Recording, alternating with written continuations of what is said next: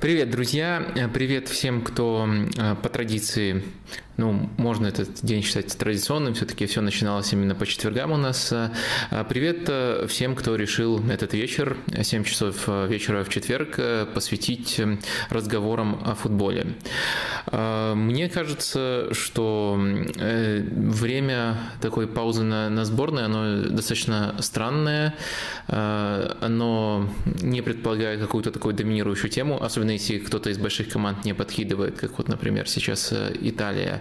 Э, и э, в то же время э, и, и в, в то же что-то я сбился с мысли немножко. И в то же время очень много можно внимания уделить вашим вопросам на такие, казалось бы, разные, абсолютно разные темы. Но мне кажется, из этого может получиться что-то интересное. Вот такой, я думаю, сегодня по формату у нас будет стрим. Я думаю, лишним не будет, если вы этот э, формат э, поддержите своей активностью. Давайте вернемся к тем временам, когда мы устанавливали какие-то цели по лайкам в лайве. Пусть это будет снова тысяча лайков, постарайтесь ее набрать. Э, ну и вроде все такие формальности, то, что можно подписываться, они и так сами собой разумеются и уже проговорены. Что еще? А, ну, по традиции я все, все еще оставляю ссылочку на Telegram, я до определенных пор никого не нервировал ей, не спамил никому ею, но сейчас все-таки, мне кажется, в этом есть смысл, так что будет, не будет лишним, если вы подпишетесь, тем более в любой момент, что можно отписаться. А, формальности эти пройдены, давайте теперь поговорим про... Давайте сейчас поговорим про Эм, как обычно, то, что у нас э, выходило, то, что, что у меня выходило на этой неделе. Есть мне чем вас порадовать. Ну, во-первых, это новый формат Палаты лордов, вы теперь его могли оценить. Это и выпуск про Арсенал, где в гостях была Даша Исаева, и выпуск про э, феномен э, Трента, как он меняет позицию и насколько он крут вот буквально прямо сейчас. А, думаю, еще вас может заинтересовать э, выпуск э, другого подкаста. Это Англия, э, куда меня периодически гостем зовут. И там как раз-таки многие дождались, хотя это не, не, не первое наше совместное появление, меня и Кирилла Хаита очень часто почему-то вот нас просят объединять как-то свои усилия. И в этот раз получилось, по-моему, действительно неплохо. Мне кажется, с точки зрения содержательности и бодрости беседы действительно было здорово все. А, и что еще? Эм, что еще? А, ну тексты, конечно же, тексты. Был текст про Сен-Максимена, а, э, который в этом году очень ярко себя проявляет в Ньюкасле. А там я, во-первых, постарался объяснить это, по моим ощущениям, никто не понял. Ну или, может быть, просто есть часть молчаливой аудитории, что не все дриблеры одинаковые. Вот как меня бесило, когда в комментариях люди все равно, даже после всех э, оговорок, всех примеров, э, все равно начали его сравнивать с э, Адамой Трауре. Но ладно, думаю,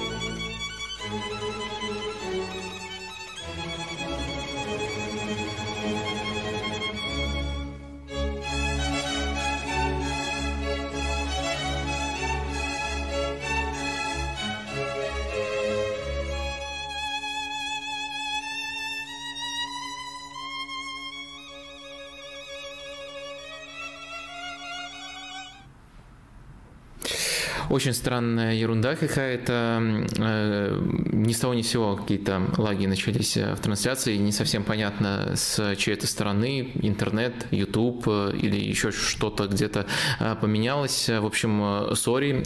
И здорово, если кто-то еще тут до сих пор на связи, если не все разбежались за это время. Конечно, такой фейл в начале стрима не очень хорошая штука. Ну все, давайте тогда не терять больше времени на всякие организационные вещи, которые я обычно проговариваю, когда э, жду, пока соберутся люди, те, кто... Э, тут уже надо ждать, э, просто говорить спасибо тем, кто не разбежался, и забить на всю эту ерунду. Давайте переходить непосредственно к футболу, к главной теме, наверное, этого выпуска. Это то, как Италия пролетела мимо чемпионата мира. Тут будет и обязательная часть, которую просто невозможно проговорить, и некоторые детали, которые помогут чуть лучше эту неудачу переварить. Обязательная часть, которую невозможно не проговорить, это то, что сам э, вылет Италии от Македонии и до этого не выход с первого места в группе, это одно большое недоразумение, э, которое никак не характеризует текущий уровень Италии. Я считаю, что если бы команда поехала на чемпионат мира, она была бы одним из фаворитов, и что она не поехала э, только из-за того, что им очень сильно не повезло. Конечно, вот такие недоразумения, они немножко делят э, людей на э, две э, категории. На тех, кто кричит, что нет, ну такое невозможно. Как Италия может не повести, если в соперниках Македонии? Вот даже такие-то какие-то я слышал. И тех, кто немножко понимает в том, как устроен футбол, тех, кто немножко изучал тот же Тервер. И мне кажется, тут все достаточно очевидно. Если в примитивных категориях это объяснять, то два пенальти Жоржиньо, которые очень многое могли поменять в группе и непосредственно э, игра против э, Македонии, где Италия доминировала, где Италия могла забивать и где Италия точно ну, никаким образом не должна была этот э, нелепый гол пропускать.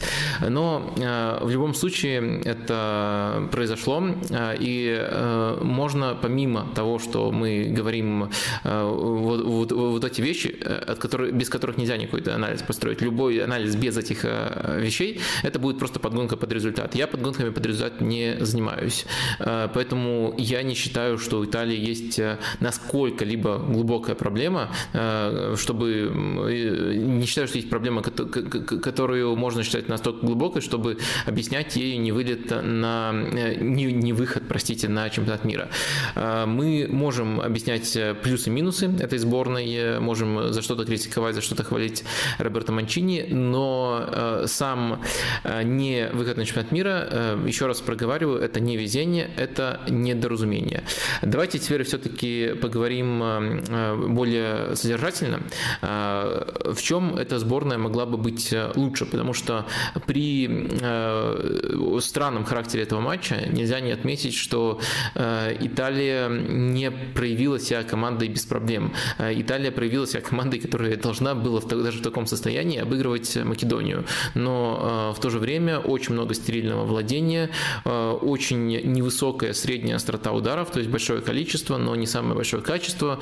Пожалуй, если говорить о явных моментах, вот был только один у Берарди, но в то же время у Италии достаточно игроков, чтобы даже из неявных э, хороших игроков, чтобы даже из неявных моментов выжимать голы, и э, совокупный, э, совокупное количество моментов тоже к одному-двум мячам должно было привести. То есть это не оправдание, но это особенность. Это особенность того, как Италия Италия строила игру в этом матче и э, отчасти даже олицетворение более широкой проблемы.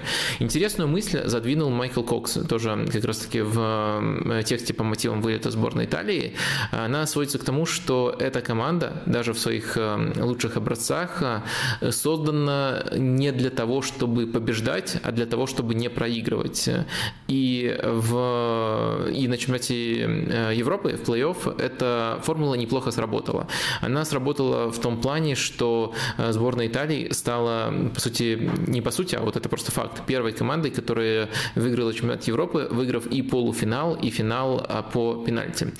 Ну и еще была победа над Австрией в дополнительное время, и, по сути, единственный матч, который Италия выиграла в плей-офф, это матч был против сборной Бельгии, против достаточно проблемной сборной Бельгии, где сборная Италии по содержанию, на мой взгляд, показалась командой более высокого уровня, более продвинутой командой, но если говорить непосредственно о моментах, то даже там отчасти повезло сборной Италии, потому что Бельгия могла реализовать лучше свои шансы.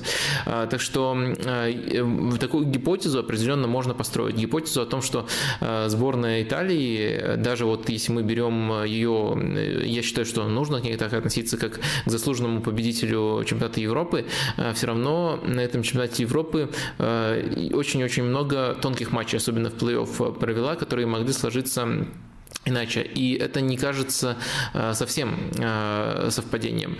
Это, мне кажется, тем, что сборная Италии э, построена таким образом, что у нее хорошая структура владения, хорошая структура контроля, но есть небольшая, есть некоторые неясности, как это переводить непосредственно в моменты. Наверное, тут где-то нужно говориться о том, что, конечно, для команды сборной даже один элемент, даже очень хороший контроль, который помогает и матч успокаивать, который помогает э, и прижимать э, соперников, э, тем самым давить на них и таким образом, может быть, не через постоянный источник угрозы создавать моменты, но через постоянное давление, постоянный поиск ошибки. Так что я, я, вижу, я вижу Италии вот это вот умение контролировать игру, но некоторые проблемы на чужой третьей поле, которые решались несколькими способами. Во-первых, само давление могло привести привести к, к тому, что соперник пропускает гол. Во-вторых, э, есть всегда возможность через стандарты забить. Этим Италия тоже неплохо на Евро пользовалась. И э, в-третьих, э, мне кажется, очень опасные фланги у Италии были. Если мы говорим о флангах, тут надо уточнять, как именно все строилось. Да, давайте сейчас выставлю сборную Италии. Тут, да, тут даже цвет подходит. В общем, Э, сборная Италии, как вы помните, играла 4-3-3, но при владении э, два разных фланга очень по содержанию были. Тут вот Инсини смещался э, в центр, Кьеза на одном фланге держал ширину, Спинацоло на другом, ну и из полузащиты мог Барелла тоже один из полуфлангов занимать. И вот примерно такая позиционная структура у Италии возникала. Правый защитник, например, там Дилоренцо оставался все-таки поглубже. И в позиционных атаках Италия так, так, так, так играла. И одним из важнейших инструментов, которого Италия лишилась, если все-таки искать, вот э, в чем Италия явно хуже стала э, относительно того, что было на чемпионате Европы. Э, при том, что на чемпионате Европы Италия относительно других сборных, не клубная команда, выглядела очень здорово, но очень многое зависело от индивидуальной игры на флангах. И Спинацола, и Кеза очень хорошо тащат мяч, очень хорошо играют один в один, и это было хорошим источником моментов именно в позиционных атаках, чуть ли не единственным постоянным источником моментов. А, кроме этого, все-таки все остальное, что было, это а, нестабильные вещи. А, это и позиция нападающего. И Мобиле был, наверное, худшим игроком Италии на Евро, и эту позицию так и не закрыл Роберто Манчини. Это и Инсини, который очень индивидуален, и у которого, если игра не идет, то он даже не, не, вряд ли может считаться частью структуры. И Манчини, конечно, этим игрокам, на мой взгляд, слишком сильно доверяет. Так что э, вот таким образом, э, по сути, э, то, что у Италии было хорошо на чемпионате Европы, э, оно ведет к такому, э, к, к такому отчасти проблемному сценарию матчей. То есть, с одной стороны, здорово, когда ты, э, являясь сборной, обладаешь такой хорошей структурой, что можешь настолько хорошо контролировать матчи. С другой стороны, проблемы в позиционной атаке, они были достаточно серьезными у Италии, даже на чемпионате Европы, но в то же время, но, но, но в то же время было кем их маскировать. Сейчас мы оставили ту же структуру и те же проблемы, те же проблемные позиции внутри этой структуры, потеряли футболистов, которые эти проблемы маскировали, и вот такой результат получился. Опять же, важно не уйти в излишнюю истерику, важно не э, прочитать в этом результате там, национальную катастрофу, э, потому что я считаю, что там, в отличие от 2018 года э, не случилось чего-то страшного, случилось действительно просто недоразумение, и даже вот я сразу после вылета, у меня такая эмоция была, сформулировал, как если в 2018 году провал Италии был проблемой там, или трагедией для чемпионата мира, для Италии, то сейчас это скорее проблема и э, трагедия для самого чемпионата мира. Большая потеря именно для чемпионата мира, а не для конкретной страны. Так что э, есть э, вещи, которые отличают там, Италию от чемпионского уровня. Есть вещи, которые, на которые мы мало внимания обращали, когда у Италии все получалось, но которые тоже присутствовали в той команде. И есть главный фактор, есть главный фактор, это, конечно же, невезение. То есть э, очень важно, э, опять же, вот как не уйти в истерику тут, важно разграничить э, вещи, из-за которых Италия проиграла Македонии, и тут невезение будет объяснением на, на ну, я думаю, где-то 90 или там как, как минимум 80%. И другие вещи, это реальные проблемы, которые сделали Италию слабее относительно своего чемпионского уровня. И при этом вот эти вот реальные проблемы, это не сказать, что прямо долгосрочные, э, долгосрочные нерешаемые э, штуки. Я думаю, что э, Манчини с, ним бы, с ними бы справился бы, если бы Италия поехала на чемпионат мира. И я думаю, что, опять же, повторюсь, что Италия была бы, была бы не главным, но одним из главных фаворитов на этом турнире. А, что дальше? Еще такой вопрос часто прилетал по сборной Италии. Ну, моя позиция очевидна. А, не, не, не впадать в истерику. Роберто Манчини проделывает а, отличную работу. То есть, если на чемпионате Европы можно было сказать, можно было сказать, что в отдельные моменты, что в любом случае была построена хорошая команда, но в отдельные моменты результат был завышен. Наверное, главный пример – это полуфинал с Испанией. Ну и в целом в других другие моменты тоже какие-то э, какие э, улыбки фортуны тоже нужны были Италии. То есть важно, как бы, опять же, не свести крайности, не сказать, что Италия выиграла чемпионат Европы на фарте. Но э, был один момент, где, на мой взгляд, Италия значительно хуже соперника играла, но все равно смогла пройти. И были пограничные ситуации, где скорее Италия заслуживала, но без определенного фарта могла бы не получить заслуженное.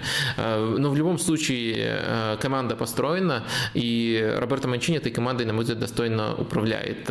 Э, думаю, что его нужно оставлять. Э, думаю, что э, так и получится, так и случится. Каких-то истерик за пределами итальянских медиа я не наблюдаю, но думаю, что вот все эти, казалось бы, очевидные вещи, очевидные, наверное, для каждого, кто хоть немножко разделяет ценности вот наших стримов, очень часто я на подобные темы тут рассуждаю, нужно было проговорить. Нужно было проговорить, ну и э, вроде как есть еще несколько дополнительных вопросов, которые касаются не напрямую Италии. Э, те вопросы, которые вы задавали по Италии, я постарался охватить вот непосредственно в, в этом вступлении, но касаются тоже матчей э, сборных. Так, э, как вы относитесь к решению и УЕФА, э, не помню, кто отвечает за эту часть, не давать Польше нового соперника вместо сборной России, например, Словакию? Как мне показалось, чисто потому, как проходил матч Польша-Швеция, это, это не сильно сказалось на результате, но, возможно, я не права. Как в целом вы оценили бы игру сборной Швеции в финале отбора? Э, я э, смотрел э, матч, о котором вы говорите, но я не смотрел все матчи Швеции. Мне кажется, Швеция, если ориентироваться на то, что я видел, она не меняется. Это все та же команда, которая с чемпионата мира 2018 года осталась. Всегда очень хорошо, хорошо организованный автобус в 4-4-2. Если дают таким образом играть, то замечательно. Если не дают, то есть определенные ходы с мячом я, я бы назвал это неплохой структурой, но они, для них неестественно играть таким образом. То есть это обходной путь, но даже на такой случай у них есть определенный план. Мне кажется, немножко рушит эти связи присутствие Ибрагимовича. То есть я сейчас не про конкретный матч говорю, а просто про те матчи, когда вот он то возвращается, то, то уходит. Без него, мне кажется, Швеция в такой футбол может играть лучше. Вот если брать конкретный игрок, конкретная команда ситуацию, то тут можно сказать. Но в то же время таким образом объяснять я не буду сам, сам вылет Швеции. Но если говорить о, о том, что вы изначально спрашивали, мне наоборот кажется, что это большое преимущество, и тут можно ориентироваться и на субъективные ощущения между, в матче между этими командами, кто был свежее, кто был недостаточно свежим, и на определенные исследования, которые, конечно, не могут быть финальным фактором при объяснении там, результата конкретного матча, но все-таки такие исследования есть о ощутимой разнице в результатах между командами, которые имеют три и менее дней на подготовку и четыре и более.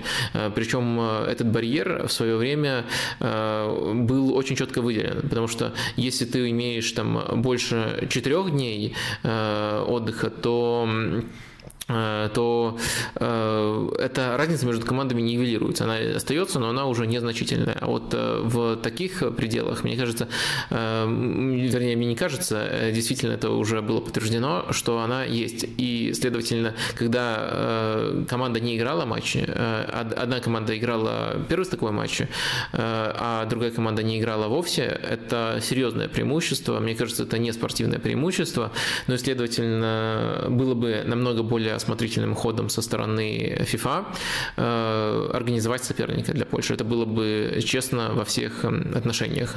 Но, видимо, тогда про спортивный принцип э, не, не особенно э, рассуждали. Не до этого было. Можете поделиться, э, каких трех команд на чемпионате мира вас, вам будет не хватать из тех, которые точно э, не едут?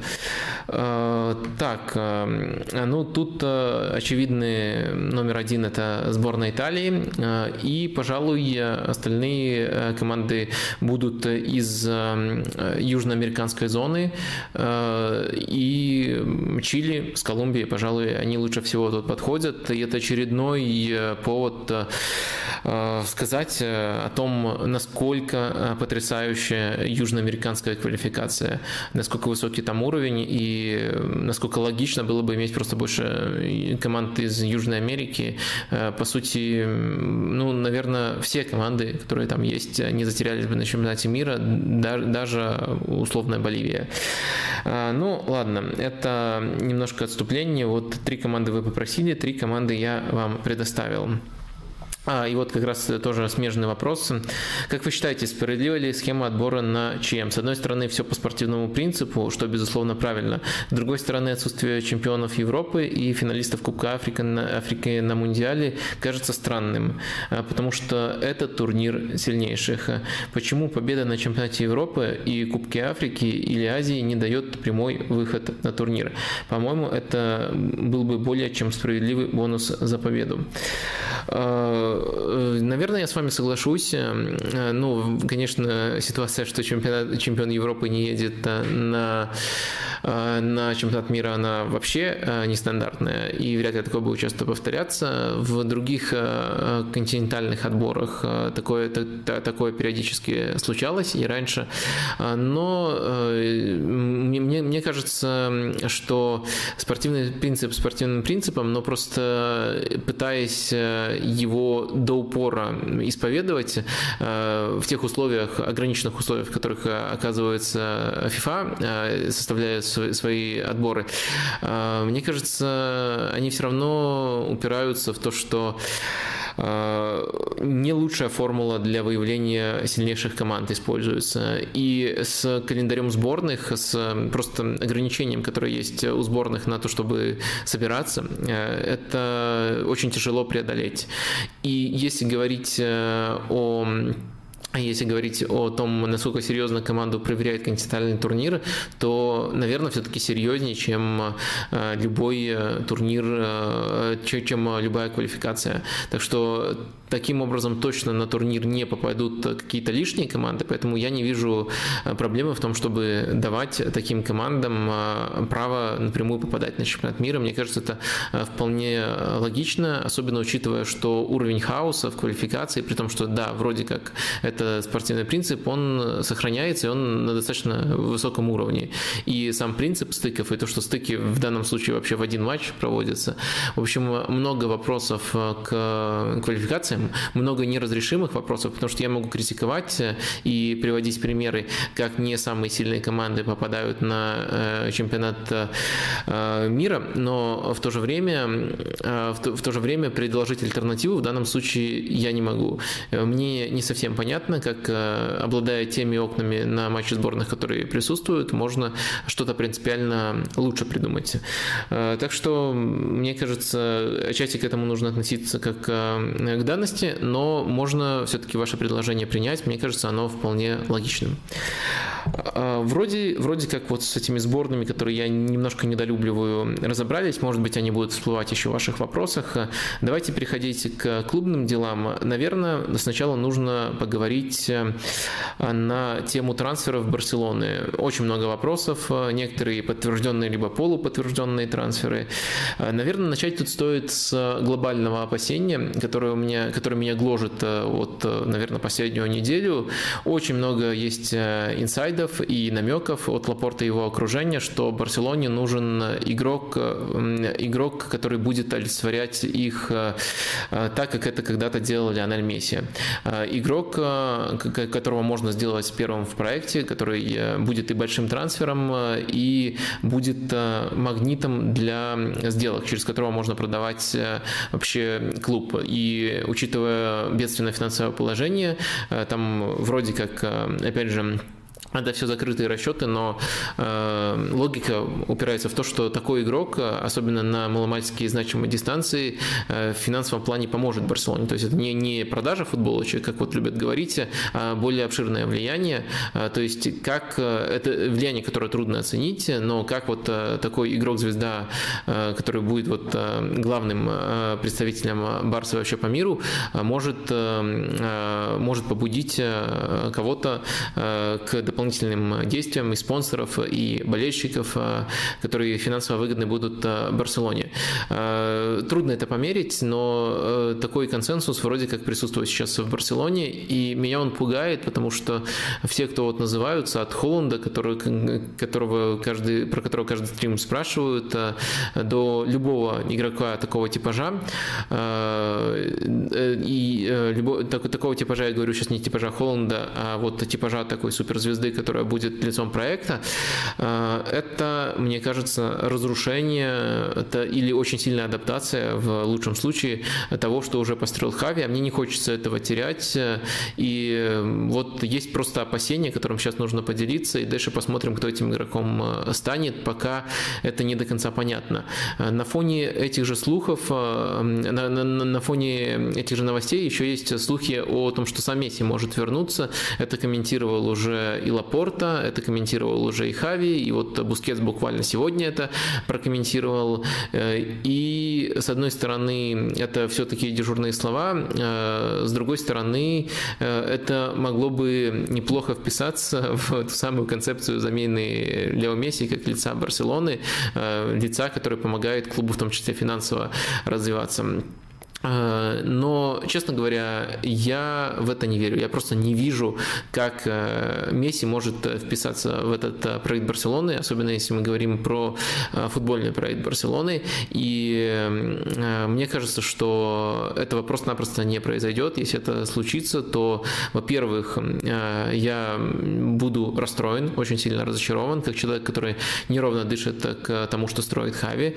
Ну и, во-вторых, буду готов признать эту ошибку свою, потому что мне кажется, что сейчас можно не просто говорить о том, что это не пойдет Барселоне на пользу, но и что этого не случится, потому что слова выглядят очень формальными и достаточно холодными для такой фигуры, как Лионель Месси. Но что действительно может случиться, некоторые уже пишут об этом как о факте, по-моему, каталонское издание «Спорт» об этом писало как о факте, Рафиния из Лица может перейти в Барселону. Э, что я вижу вот э, в этом потенциальном трансфере? Э, я вижу тут развилку. Это, мне кажется, уже более реалистично. Мне кажется, такого футболиста можно вписать в систему Хави, но я вижу тут развилку Э, между э, первый вариант э, возобновление переговоров о контракте с Усманом Дембеле, второй вариант покупка Рафини. Как эти две вещи могут сочетаться, я не совсем понимаю. Следовательно, я вижу роль Рафини, это роль Рафини как более продвинутую версию Усмана Дембеле, либо Адама Траура. Это футболисты, которые за одну позицию конкурируют в Барселоне, Усман Дембеле и так более вариативная версия. Э, Адама Троуре лучше как игрок один в один, он лучше, чем и Рафини, и чем Дембеле, и э, лучше, наверное, всех вот в рамках этой простой функции, но он не дает такой вариативности. А Дембеле ее дает, мне кажется, Рафини может дать ее еще больше, и позиция, и особенности его вполне вписываются э, для того, чтобы вот в футболе Хави пытаться таким образом играть. Это будет тоже достаточно индивидуально индивидуальный тип обострений. Это, на мой взгляд, будет э, более вариативно, чем сейчас. Не только обыгрыш, но и смещение в центр э, для того, чтобы творить магию. Это может быть и э, удар из неочевидной позиции, это может быть и пас, но стартовать он будет с того, что будет держать ширину на фланге. Сейчас делает это игрок, который там выходит. Чаще всего в последних матчах это Усман Дебеле. В такой роли я Рафиню вполне вижу. Я считаю, что он вполне соответствует уровню Барселоны, он заслужил такой переход. Ну и за этим было бы действительно интересно, интересно последить, но я, конечно, в таких случаях вперед не забегаю. Не люблю просто вот э, по трансферам вперед э, забегать. А, что касается двух других сделок, которые тоже в стадии почти-почти находятся, тоже про них спрашивали, наверное, коротко по ним пройдемся. Э, первое – это Кристенсен. Э, мне не кажется, что Кристенсен э, решит проблемы Барселоны на позиции центрального защитника, но в то же время мне кажется вполне логичным, что Барселоне нужен еще один центральный защитник. Кристенсен вполне подходит в плане первого паса. Кристенсен, на мой взгляд, вполне соответствует требованиям к современным центральным защитникам, хотя ему лучше играть в тройке. Я не думаю, что Барселона будет переходить на тройку в ближайшее время. Причем играть в тройке, имею в виду не только разыгрывать мяч, разыгрывать мяч в тройке Барселона может, и даже сейчас иногда мы это наблюдаем, а вот именно играть при обороне в тройке. Это некоторые опасения, но в остальном, мне кажется, он соответствует э, э, требованиям для, для игры в такой команде, как Барселона, и точно усилит глубину этой позиции, а усилить глубину этой позиции лишним не будет. Э, что касается еще одного такого трансфера, это Кисье, который, который стал таким заочным героем нашего последнего стрима. Там я уже в целом высказывался. Но что интересно случилось с тех пор, это то, что э, Серхио Бускетс, по сути, э, подтвердил переход э, Кисье. Он сказал и о его сильных сторонах, можно тут, я даже, даже себе выписал эту цитату, он говорит, что Франк очень физически сильный игрок, что он редко теряет мяч и знает, как строить игру. Он будет усилением для нашей команды. Вот это вот предложение, я считаю, уже каким-то подтверждением того, что это трансфер состоится, э, э, по крайней мере, э, в той степени, в которой об этом может знать сам Бускетс. Он еще говорит, что Кисье нам поможет, но ему придется адаптироваться к футболу Хави, но тренер одобрил этот переход. Ну, тоже еще одно такое косвенное подтверждение. Моя позиция все равно не изменилась в том плане, что можно в системе Барселоны Барселоны отыскать позицию, где Кисье будет выглядеть чуть логичнее, чем на любых других. Мне кажется, это позиция правого центрального полузащитника. Тоже давайте сейчас изображу это, чтобы чуть больше деталей было, чем в прошлый раз, раз это становится все более реалистичным. Ну, то есть вот Барселона играет 4-3-3, но разные фланги у Барселоны в рамках этой схемы. На одном фланге мы видим треугольник, где все меняются друг с другом и где активно комбинируют. На другом фланге мы видим э, Вингера, который дает ширину. И э, мы э, видим других игроков в более фиксированных позициях. Это ложный фулбэк, допустим, Даниэл либо это даже дополнительный центральный защитник, если Арауха как классика выходит. И вот игрок, который может по-разному на самом деле угрожать, открываться в опорной зоне или делать рывки в штрафную. И вот я думаю, что Кисье в рамках этой роли мог бы, ну, по крайней мере, не вредить или не сильно вредить, или в некоторых матчах приносить пользу. В целом я не вижу, как он в такой полузащите очень сильный. Это сильнейшая линия Барселоны выигрывает конкуренцию. Вот э, позиция, мне кажется, будет это. Он может делать хорошие рывки, и вот он умеет это делать. Но между линиями я не думаю, что он будет прямо таки очень полезен, но вот рывки он может делать. Ну и плюс э, дает надежность э, без мяча. Мне кажется, в прессинге к нему вопросов будет не очень много. Может быть, эм, для такого типа матчей, где прессинг даже важнее игры Барселоны с мячом, он и берется, но вот кроме как опция тактическая, кроме как вариативности, я не вижу на самом деле, э, что он может э, Барселоне э, дать. Так что по-прежнему у меня есть определенный скептиз, но Э, по крайней мере, можно, можно, исходя из тех данных, которые у нас есть, попытаться его хоть как-то в эту команду э, проецировать. Э, но, честно говоря, я думаю, что даже условно Фрэнки Де Йонга, который тоже может делать рыбки в штрафную, использовать в абсолютно аналогичной роли, намного полезней. Если это только вопрос глубины позиции, то, может быть, может быть, тогда этот трансфер будет оправдан. Но очень много пишут, и это видно и через ваши вопросы. Я сам это читаю о том, что Хави какую-то прямо э, важную э, роль для него отводит. И э, обычно в таких тонах не пишут о том, кто приходит просто для того, чтобы давать глубину составу. Но посмотрим, это будет очень интересно. Мое текущее объяснение, оно вот такое. Я вполне допускаю, и даже мне кажется в данном случае, что оно не полное, но что есть, то есть. Так, наверное, давайте сейчас э, прервемся на вопросы из э, чатика. Вижу, вижу, что вас достаточно много. 375 человек. Спасибо всем большое. Напоминаю, что есть цель тысячи лайков достичь в лайве. Было бы очень здорово. Это помогло бы, помогло бы формату развиваться. Тем более сегодня очень большой упор именно на общение с вами, на ваши ваши вопросы, которые до стрима задавались, либо во время стрима, а не просто на то, что мне давно хотелось сказать. А, так. Э, что у нас э, э, уже прилетело. Вопрос по ПСЖ. Как вы думаете, ПСЖ с Мбаппе, Нкунку, Диаби? Мбаппе есть сейчас в ПСЖ, Нкунку и Диаби – это футболисты из Академии ПСЖ, которые сейчас блистают в Бундеслиге.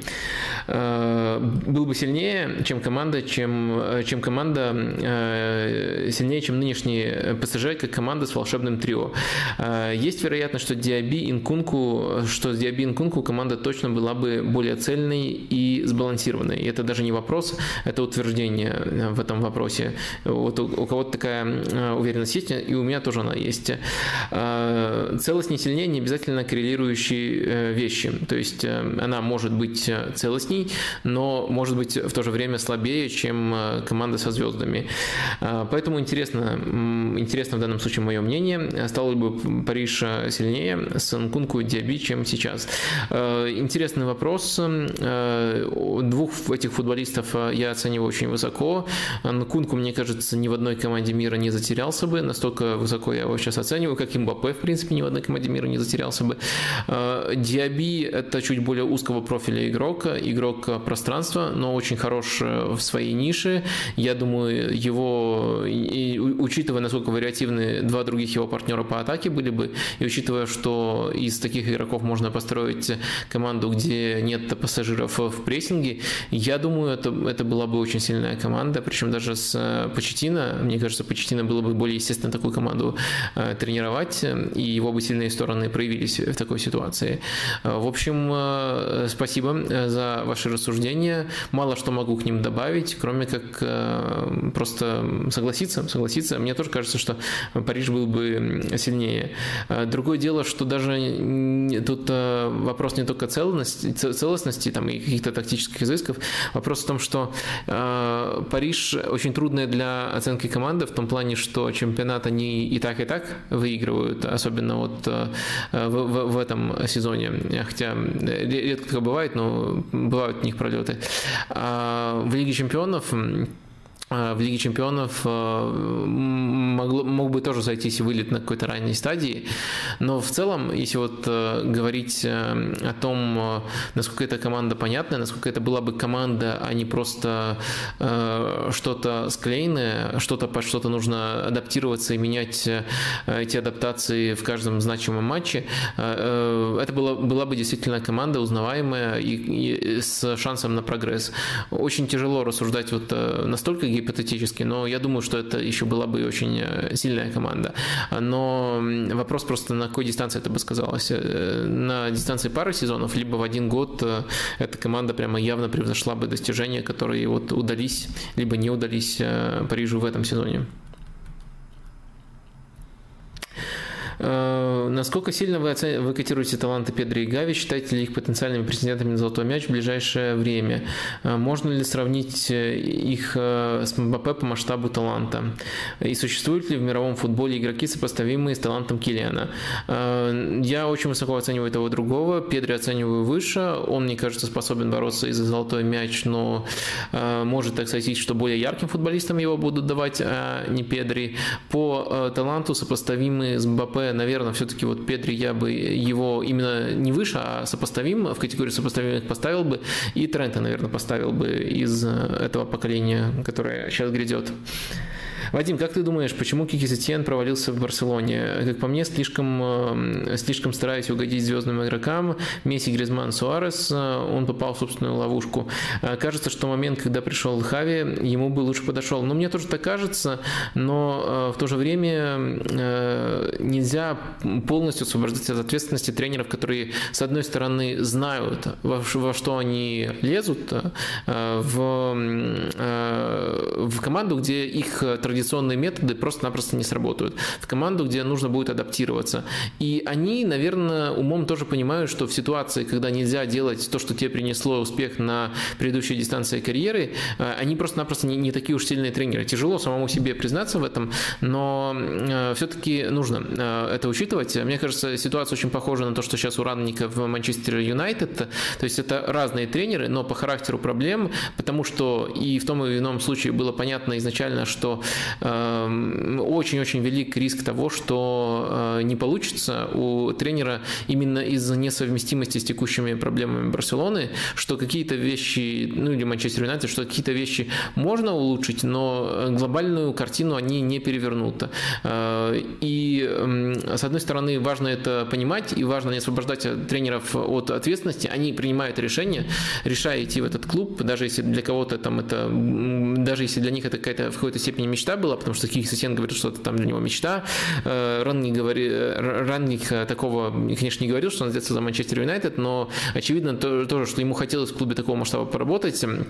А, вот даже все, все это учитывая, мне кажется, а, важно не забывать о том, что у этих тренеров были все эти входные данные, и это было не на 100% очевидно, 100% очевидности тут не бывает, но достаточно очевидно для того, чтобы отказаться от этой работы и сохранить свою репутацию. Они не отказались э, и оказались в ситуации, когда нужно адаптироваться. И в таком случае нам нужно говорить там не о их идеальном стиле, их идеальных принципах, их э, тренерском уровне в идеальных условиях, а о том, что они делали делали, пытаясь адаптироваться. И то, что делал Кики Сатьен, пытаясь адаптироваться, это не было принципиально лучше, чем то, что делал Вальверде, который тоже ту, ту же задачу решал. Так что в этом плане ничего хорошего про его работу в Барселоне нельзя сказать. И он понимал, куда идет. Но и кроме этого, есть еще в целом э, такие не тактические, э, есть еще в целом факторы, которые сковывают его как тренера, который мог бы вообще в большом клубе добиться успеха. Это и некоторая нехватка авторитета, это и очень странный характер. Там вот был такой контраст, его помощник Сарабио постоянно на всех кричал и, кажется, немножко бесцельно кричал, кричал, чтобы э, э, просто ради того, чтобы кричать, а сам Сатьен такой, ну, слишком мягкотелый, и мне не нравится, когда это выпячивают как главный фактор. Вот, например, когда кто-то пишет в комментариях, забив на все остальные причины, я не хочу такого тренера просто потому, что он мямля. Мне кажется, это не, не, не, главный, не, не главный фактор, и э, если он очень конструктивен в том, что пытается донести до игроков, мне кажется, такой тренер может у определенной группы игроков вызвать лучше отклик, чем там другая крайность, какой-то неоправданный крикун. Но в Барселоне при Сатьяне было и то, и другое. Мне кажется, это в обе стороны злило футболистов, и был еще такой нетактический аспект провала Кики Сатьена. Опять же, с предположением, что э, ситуация, которую получил Хави, ему бы лучше подошла, я соглашусь, но я не люблю, когда э, вот есть тренер, который там кому-то симпатичен, э, и мы освобождаем его от ответственности э, просто потому, что вот стартовые данные, они ему не подходили. Э, дело в том, что в данном случае, там, в случае Манчестер Юнайтед, стартовые данные, они были слишком очевидными, и это нужно было тоже учитывать. Чего не хватило Боруссии Дортмунд в сезоне 18-19, чтобы стать чемпионом? Тогда казалось, что их просто не остановить. Быстрые атаки, комбинации, вариативность и, конечно, камбэки. Но весной что-то сломалось. Что э, весной, э, весной того сезона футболисты Баварии послали в одно место Ника Ковача, начали сами выбирать тактику на игру, и Бавария выдала э, такой ритм, с которым Дортмунд не мог совладать. Дортмунд шел в своем ритме, учитывая, вот если просто ориентироваться на качество игры. Это сезон вот э, гонки Фавор против Ковача. Э, в своем ритме, ну просто в, на старте сезона они очков перебирали. Дальше у них не было какого-то там аномального нефарта, просто они регрессировали к тому уровню, который у них и должен был быть, но просто на старте сезона им еще э, очень-очень сильно фартило. Но главное, почему они не выиграли титул в том сезоне, на мой взгляд, это просто то, что Бавария вообще перестала допускать осечки. Почему она перестала? Ну, это вот связано с тем, что я только что упомянул.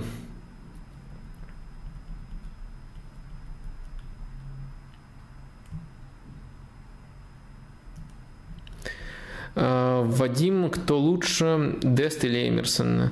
Правильно ли Барселона сделала, что предпочла Деста Эмерсону? А, думаю, да. А, на самом деле Барселона ну, не, клуб, не тот клуб, особенно вот во времена, когда э, эти решения принимались, не тот клуб, который э, обладал каким-то долгосрочным планом, но и, следовательно, там Дест тоже не идеальный э, крайний защитник для Хави, а когда принималось это решение, Хави еще там, например, не было в клубе, но если сравнивать их уровень, э, уровень э, Эмерсона Рояла и э, Деста, то я думаю, что Дест сильнее и еще докажет это своей карьерой.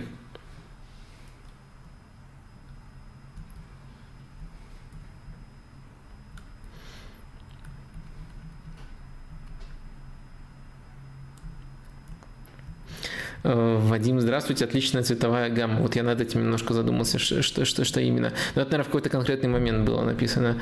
Скажите, кухня какой страны вам э, нравится больше всего? Внезапный вопрос. Ну, очевидно, что итальянская это супер банально, но все-таки э, все вещи, э, которые, например, я там, которыми я в последнее время э, себя ограничиваю, делаю от пасты до пиццы. Это итальянская кухня. И пиццы, конечно, сейчас есть из разных стран. Там есть и американский вариант, но итальянская самая вкусная. Ну, неважно, где ее делают, но вот именно там римская, неаполитанская, мне кажется, они очень хорошие и очень вкусные. Так что, ну, банальный просто ответ. Мне кажется, многие таким образом ответят.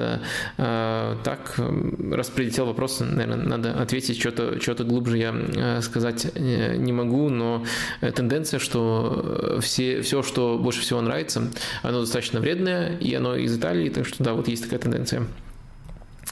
Эм, так, Вангал или Моур, стиль пресс-конференции. Вам не кажется, что они похожи? Там, где Моур получает хейт за то, что бросает игроков под автобус, э, Вангал получает лайки за смешной обыгрыш невызова Карсдорпа. А, ну, мне кажется, это разные вещи. А, Вангал э, на конференции, даже не перед матчем, не после матча, а на конференции по мотивам объявления состава это сказал. И он, на всякий случай, если кто-то не знает, он сказал, отшутился на вопрос журналиста, почему в составе нету Картерпа. Он сказал, что, во-первых, его любит Мауриньо, я ненавижу Мауриньо, а во-вторых, у него есть финорское прошлое, это тоже ему не помогает. Вот в таком духе он высказался практически дословно, в данном случае его э, цитирую, но мне кажется, это явная ирония. На самом деле ответ э, «я вам не хочу объяснять, поэтому вот ловите от меня такую шутку. Я выбираю состав, но я не хочу вам объяснять». Э, и это не может, на мой взгляд, считаться чем-то сопоставимым с ситуацией, когда после матча тренер приходит и говорит «я такой крутой, я весь план разработал, а вот э, эти идиоты меня подвели. Э, это то, что мы слышим в разных вариациях от Мауриньо, ну, уже, э, мне кажется, как минимум лет 8. И может быть, может быть, кто-то, особенно если еще помнит, скажем так, старое поколение игроков, которых Мауриньо там восхваляет, когда вот он как раз-таки говорил о том, что когда-то был Лэмпорт в 23 года, настоящий мужик, а сейчас Погба в 23 года просто какой-то мальчик. И вот, э, может быть, на то поколение игроков это, это действовало нормально, может быть, в этом можно найти, найти какие-то плюсы, то есть не обязательно Мауриньо разносить за это. Вот мне этот подход не, не нравится, я тоже из поколения 30-летних мальчиков, оказывается. Э, э, так что мне этот подход не нравится, но даже если, э, даже если там, неважно, как вы к нему относитесь, мне кажется, это просто разные вещи. То есть то, что вы увидели у Вангала, и то, что часто выдает Мауриньо. Что можно общего выделить? Мне кажется, они оба достаточно яркие, но яркие – это очень расплывчатые эпитеты. Он может очень много разных типов взаимодействия с журналистами описывать.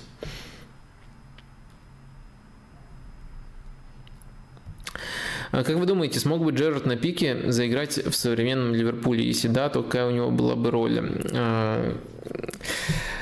А, я думаю, что Джерард на пике не э, мог бы играть в этом Ливерпуле, но не максимизировал бы...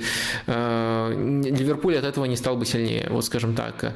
Может быть, как это было с Каутиньо, когда вот Клоп не Э, не признавал публично, что без Каутиньо может быть лучше, и это было правильным решением с точки зрения повышения цены, повышения спроса на Каутиньо, но когда это стало очевидным уже после ухода Каутиньо, может быть, Клоп не форсировал бы этот процесс, э, и сколько нужно адаптировался бы по Джерарду, но мне кажется, э, что с ним бы Ливерпуль не был бы сильнее. Если коротко объяснять почему, то Джерард очень индивидуальный игрок, а Ливерпуль – это максимально структурная команда. Мне кажется, что Хендерсон э, как игрок для этой команды э, сильнее, чем Джерард. И я думаю, что хаотичность, которая была у Джерарда во всех стадиях, э, и которую с трудом получалось обуздать даже, наверное, у самого структурного тренера, который у него был у Рафа Бенитеса, кое-как без мяча удалось обуздать, да и то не за счет того, что Джерард начал выполнять то, что просит его делать Бенитес, а просто из-за того, что на более энергосберегающую позицию его поставил под нападающим, десятым номером в паре, по сути, с Фернандо Торресом Бенитес. Только вот в таком контексте немножко удалось обуздать его безудержную энергию, причем тут правильно говорить вот именно о какой-то безудержной энергии, немножко бессмысленной, которая может создавать хаос в обе стороны, и, в, и, и себе, и сопернику. То есть не совсем ситуация, когда игрок игрок Э, когда игрок халтурит, но это ситуация, когда он делает что-то в рассинхроне от команды. И как это было бы в прессинге, э, у, э, как это было бы в прессинге у Юргена Клопа, мне на самом деле очень трудно представить. Я думаю, это ни к чему хорошему не привело. То есть определенные дыры в прессинге можно склеивать, и примеры, особенно на стадии формирования этого Ливерпуля, есть, но это из категории «можно». А нужно ли? Нужно ли, когда у тебя есть практически идеальная команда. А вот частью идеальной команды Клопа Джерда я не вижу. Э, ну, может быть, если бы они совсем рано встретились и очень сильно Джерд адаптировался бы в том, что у Джерда есть э, талант для того, чтобы там играть в любого тренера, и он очень вариативный игрок на самом деле. Это, это да.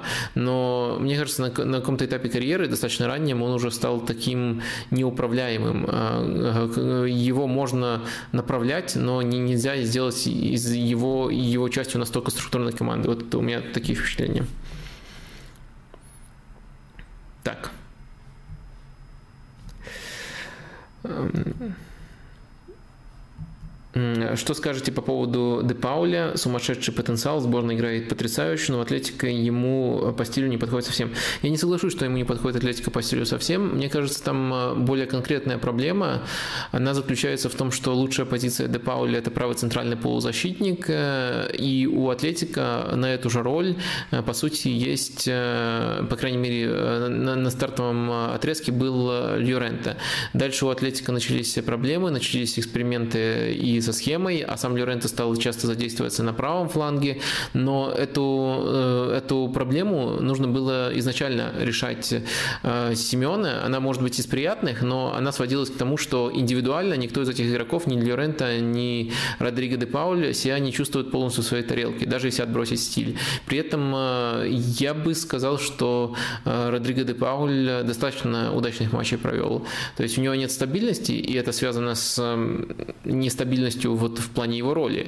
Но я не могу сказать, что он там в Атлетике преображается, не показывает своего таланта. И я его тоже высоко оцениваю, как и вы, но думаю, что э, его проблемы э, объясняются э, скорее вот этим фактором, а не просто тем, что он как-то категорически несовместим. Вадим, Ликазет в роли Центрфорда в Манчестер Сити при системе Гвардиолы был бы успешен, не так ли? А, ну, он, его очень легко там представить, э, потому что Арсенал на самом деле очень многие вещи, особенно с мячом, тоже э, ну, ну, копирует у Манчестер Сити, и тоже там э, Ликазет играет именно как ложная девятка, а не нападающий. Но и проблема была бы в том, что та же самая, которую ему определяют в Арсенале, много пользы, но нет какой-то феноменальной результативности, особенно если отбросить его голевые пасы и оставить только голы, то с этим есть проблема. А так, э, мне кажется, те же качества, которые дал бы Ликазет, дают полузащитники у Манчестер Сити. Просто Ликазет э, перестал быть э, нападающим. Вот он, он нападающий только по нашей памяти. А все остальные функции, все его движение, мне кажется, это не игра нападающего в принципе. И мне кажется, он просто был бы очень похож на тех, кто выходит на этой позиции у Манчестер Сити и по набору качеств, и по набору функций, и по набору плюсов и минусов. Так что вписал вписался бы, но чего-то принципиально нового, я думаю, все-таки не дал бы.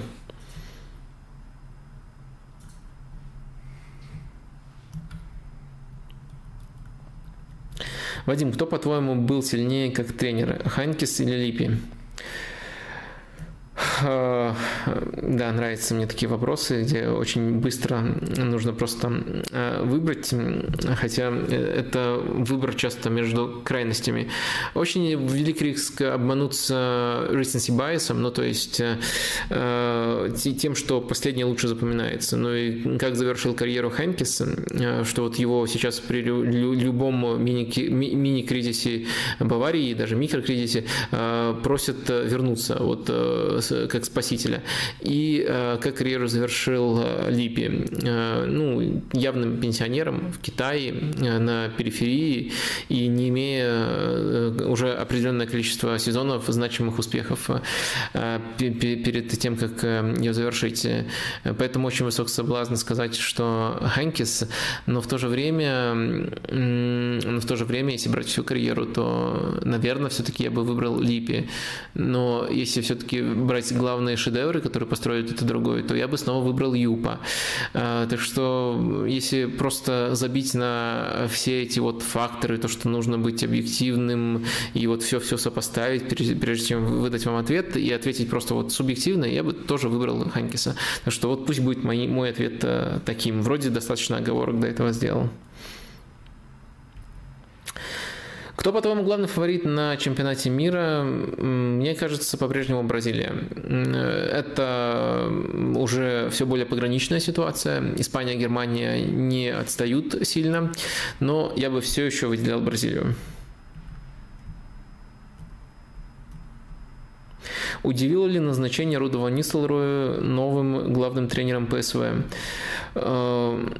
Э, в принципе, да. В принципе, да. Э, достаточно большой клуб. Э, Рут без опыта, но с другой стороны, с другой стороны, это очень интересно. Ну, то есть мало пока, мало пока что можно сказать об этом, но это интересно, да, конечно. Э, Вадим, как думаешь, смог бы, ли, смог бы Тильман заменить э, Пакба или Мактомина в МЮ?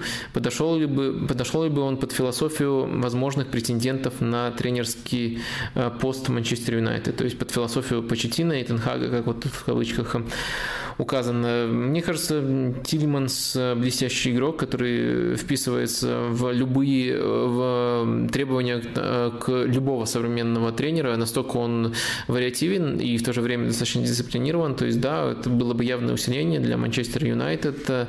Э, заменить Погба или Мактомина это слишком разные полюса того, что нужно заменять. И у Погба какой-то четкой роли в Манчестер Юнайтед нету, чтобы его менять.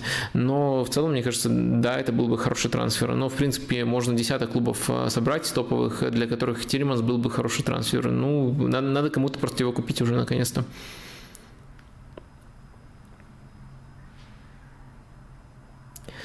Вадим, здравствуйте. Как считаете, смог бы, смог бы Роберто Карлос вписаться в игру нынешних топ-клубов и смог бы он конкурировать с лучшими латералями современности с учетом, э, с учетом э, нынешних тактических трендов?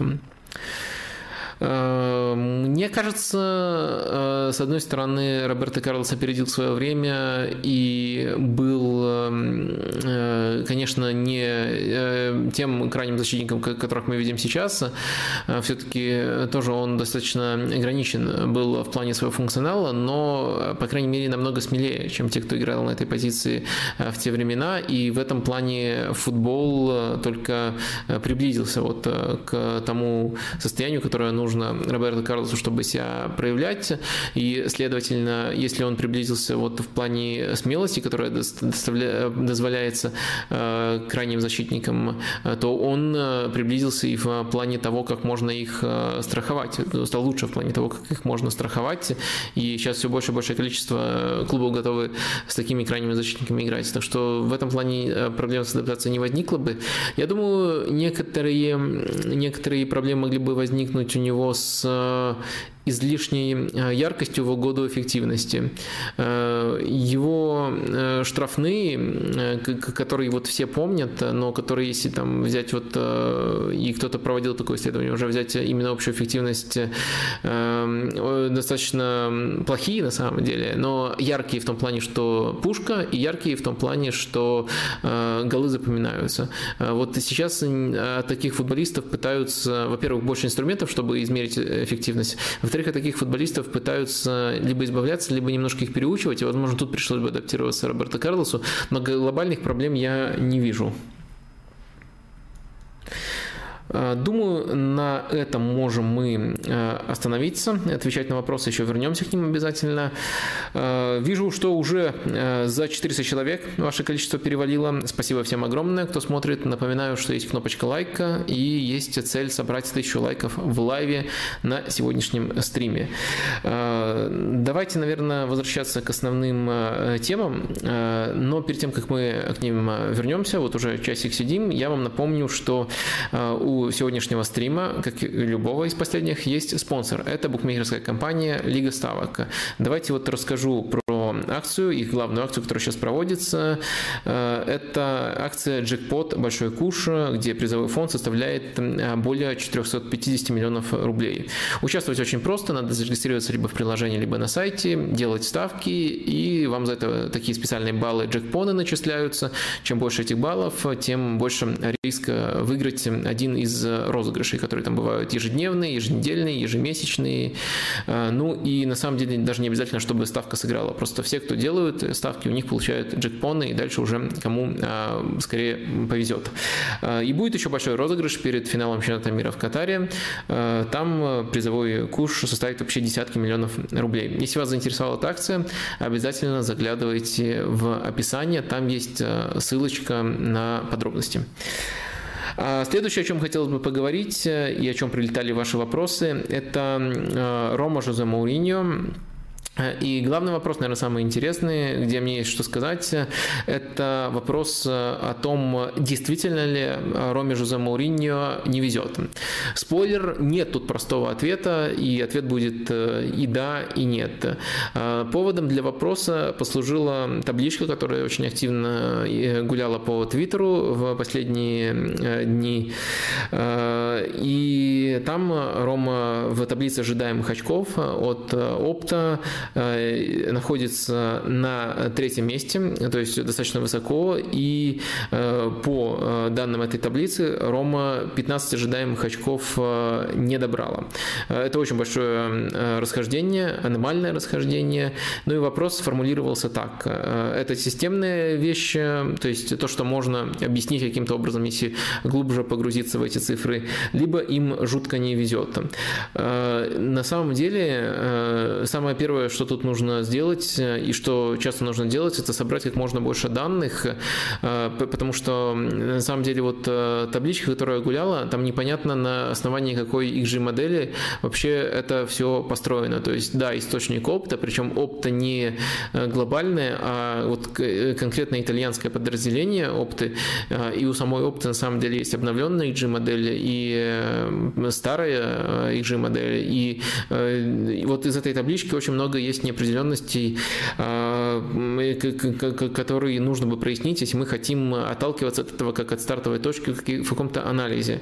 А, в таком случае полезно изучить э, данные альтернативные. Э, когда есть большие расхождения, э, конечно, можно на основании разных моделей формировать гипотезу, и никто не говорит, что одна из них лучше, но эту модель мы даже не до конца знаем. Ну, то есть мы знаем источник, но не знаем на какой из моделей этого поставщика статистики основана данная табличка. То есть э, первое, что я хочу донести тут, э, что нужно сомневаться в данных э, и перепроверять их. То есть есть одно общее золотое правило стараться, поскольку это не всегда возможно, вот когда мы говорим об открытом доступе, стараться ориентироваться только на данные одного источника. Ну, то есть, если можно брать все данные, э, если есть такая возможность, если все доступны есть у одного источника, то надо брать из одного, и очень глупо сравнивать там отборы у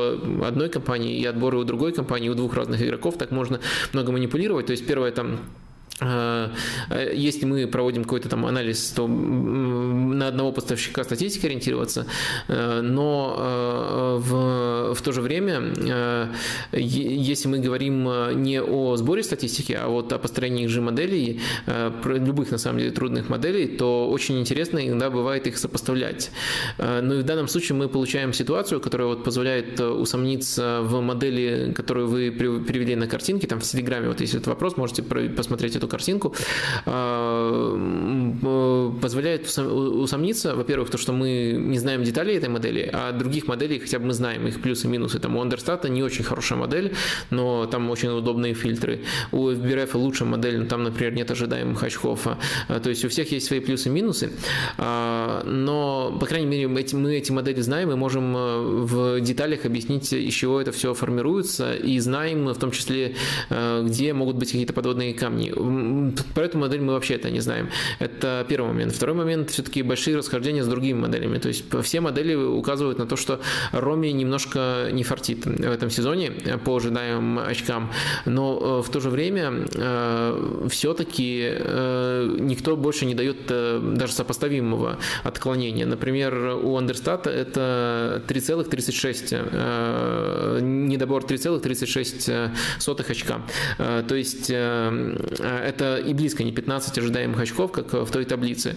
Э, учитывая вот эту, вот эту неопределенность, которая есть вокруг э, таблицы, которую вы привели, и учитывая, как сильно это расходится с э, любой другой общедоступной таблицей, это, мне кажется, повод все-таки скептически отнестись к этим данным. А теперь, когда мы вот разобрались с этим скептисом и примерно поняли, как себя в таких ситуациях вести, надеюсь, поняли, потому что, мне кажется, все-таки я немножко путанно объяснял, но вроде, вроде понять можно было. Э, давайте э, сам парадокс разберем, э, что можно хорошего сказать про Рому, а что, а что все-таки является частью системных проблем. Самая интересная особенность, которая есть у Ромы, если мы говорим о их недоборе очков, это то, насколько у Ромы радикально отличается разница ожидаемых очков при разных, разном положении в матче. Положение в матче это либо 0-0, в смысле, либо равный счет, либо плюс один мяч, либо больше, чем плюс один, там, ну или там минус один. То есть, э, э, смотрите, в чем тут фишка. При равном счете у Ромы лучшая разница, причем с отрывом вообще во всей серии А. То есть э, мы можем, и тут и чем-то другим это не объяснить, мы можем сделать логичное предположение, что э, Рома это команда, которая, которая действительно не везет при равном счете, чаще всего при счете 0-0, что чаще она могла могла бы получать э, э, преимущество в своих матчах, э, и что инструменты для того, чтобы в рисунке, когда соперник просто-напросто жмется против Ромы, и когда нужно вскрыть такого соперника, у Ромы есть для того, чтобы вскрывать такого, такого, таких соперников, и им нужно просто улучшить реализацию вот в, в эти моменты. И это положительный аспект, потому что стартовый план, то, как в стартовом рисунке чувствует себя любая команда, это всегда важная деталь. то, что у Ромы, да, это один из этих инструментов, это стандарты, и э, да, другие инструменты очень сильно строятся вокруг индивидуальных качеств Пелигрини и Мхитаряна для созидания. И да, у Ромы очень разбалансированный, разбалансированный центр поля, и э, нет варианта, при котором все работает работает в обе стороны. Но в то же время даже с э, чуточку лучшей реализацией э, в этом положении Ром бы, э, Ром, Рома бы чаще, чаще получил, получал бы преимущество в матчах. Но э, это приводит нас ко, ко второму э, моменту, который настолько же радикален и который настолько же показателен. У Ромы отрицательная разница ожидаемых голов, если мы говорим о ситуации, когда они ведут в плюс один мяч. То есть, да, э, они могли бы чаще получать преимущество, но то, как они бездарно контролируют матчи, когда получают это преимущество, э, это, конечно, огромная проблема. Это огромная проблема, и вот я сказал про отрицательную разницу, и там э, выборка не меньше, на самом деле, у них, чем у других команд, чем у большинства других других топовых команд, и ни у кого больше нет отрицательной разницы. То есть на вот стадии матча плюс один у всех других топовых команд итальянских разница плюс 4, либо больше, а у Ромы она там стремится к минус 1, то есть небольшая, но отрицательная. И это огромная разница с любой другой командой. То есть и там, и там две, казалось бы, вот э, важные стадии. Одна показывает то, что ты делаешь в стартовом рисунке, другая показывает то, как ты контролируешь матчи, когда уже получаешь преимущество. Э, и то, и то очень важно. И у Ромы радикальность и там, и там. Э, в одном случае весьма все неплохо, но есть явный нефарт. В другом случае есть четкий дисбаланс. Вообще никакого контроля нету. В итоге мы получаем картину, где Рома, если уже добавлять к этому не только голые цифры, но и субъективные трактовки, мне кажется, мы получаем картину, где у Ромы очень часто в матчах соперник закрывается, как минимум в стартовой картине. Рома все-таки в масштабах серии А большой клуб. И Рома в такой ситуации, как я сказал, имеет достаточное количество инструментов для того, чтобы соперника вскрыть. И где-то им просто не везет, могли бы чаще вскрывать. Но в то же время очень-очень большой контраст с тем, как Рома реагирует на свой первый гол. И часто тут проявляется ну, банальная тренерская трусость. Тренерская трусость, которая вполне справедливо ассоциируется с Жозе Мауриньо. То есть Рома настолько явно отдает инициативу в матче, что э, начинает, э, начинает выглядеть совсем какой-то другой командой. И сейчас, если вот там я сказал, что инструменты у Ромы есть для того, чтобы таким образом играть, для того, чтобы даже быть успешнее в этом рисунке, то вот в стадии, когда Рома ведет в плюс один мяч, э, у них, э, мне кажется, инструментов нету э, для того, чтобы играть таким образом, как хочет играть Мауриньо. То есть э, садиться и ловить на контратаках. И в итоге вот этот вот э, план, э, попытка позиционно обороняться, ловить на контратаках, он соперникам создает больше моментов, э, у ворот Ромы создает больше моментов, чем Рома может создать в таком рисунке. И опять же, это отличается от этого же качества у любой другой итальянской команды, топовой итальянской команды. Другие команды либо владеют этим инструментом намного лучше, либо имеют инструменты для того, чтобы не отступать от своего рисунка игры, игры, даже когда ты повел в один э, мяч. То есть продолжать контролировать традиционными методами. Рома не продолжает контролировать. Где-то это трусость Ромы, где-то это э, большая инициативность соперников, которые изначально весьма закрыто играют против Ромы. Но в итоге мы получаем вот такую картину. А какого конкретного инструмента не хватает э, Роме? Мне кажется, это э, проблема важная и проблема, которая видна на дистанции всего сезона. У Ромы ну, просто ужасная позиционная защита. И Мауриньо Мауриньо косвенно это признает. Но, опять же, это можно и через разные, разные показатели э, выявить. Но и э, еще, может быть, важнее, э, или, может, там доступнее будет вот кому-то объяснить, это то, что эксперименты эм, Мауриньо со схемой, он же стройкой защитников почти никогда в своей карьере не играл, связаны в первую очередь именно с этим, именно с тем, что у него нет опорника, который был бы подходящим именно под его стиль. Все, кто выходит в Хорны это игроки немножко другого типажа. И в итоге он э, либо в одну сторону э, тянет вот э, одеяло и оголяет ноги, либо там в другую, ближе к ногам, и становится вверху уже холодно, баланса у него нету.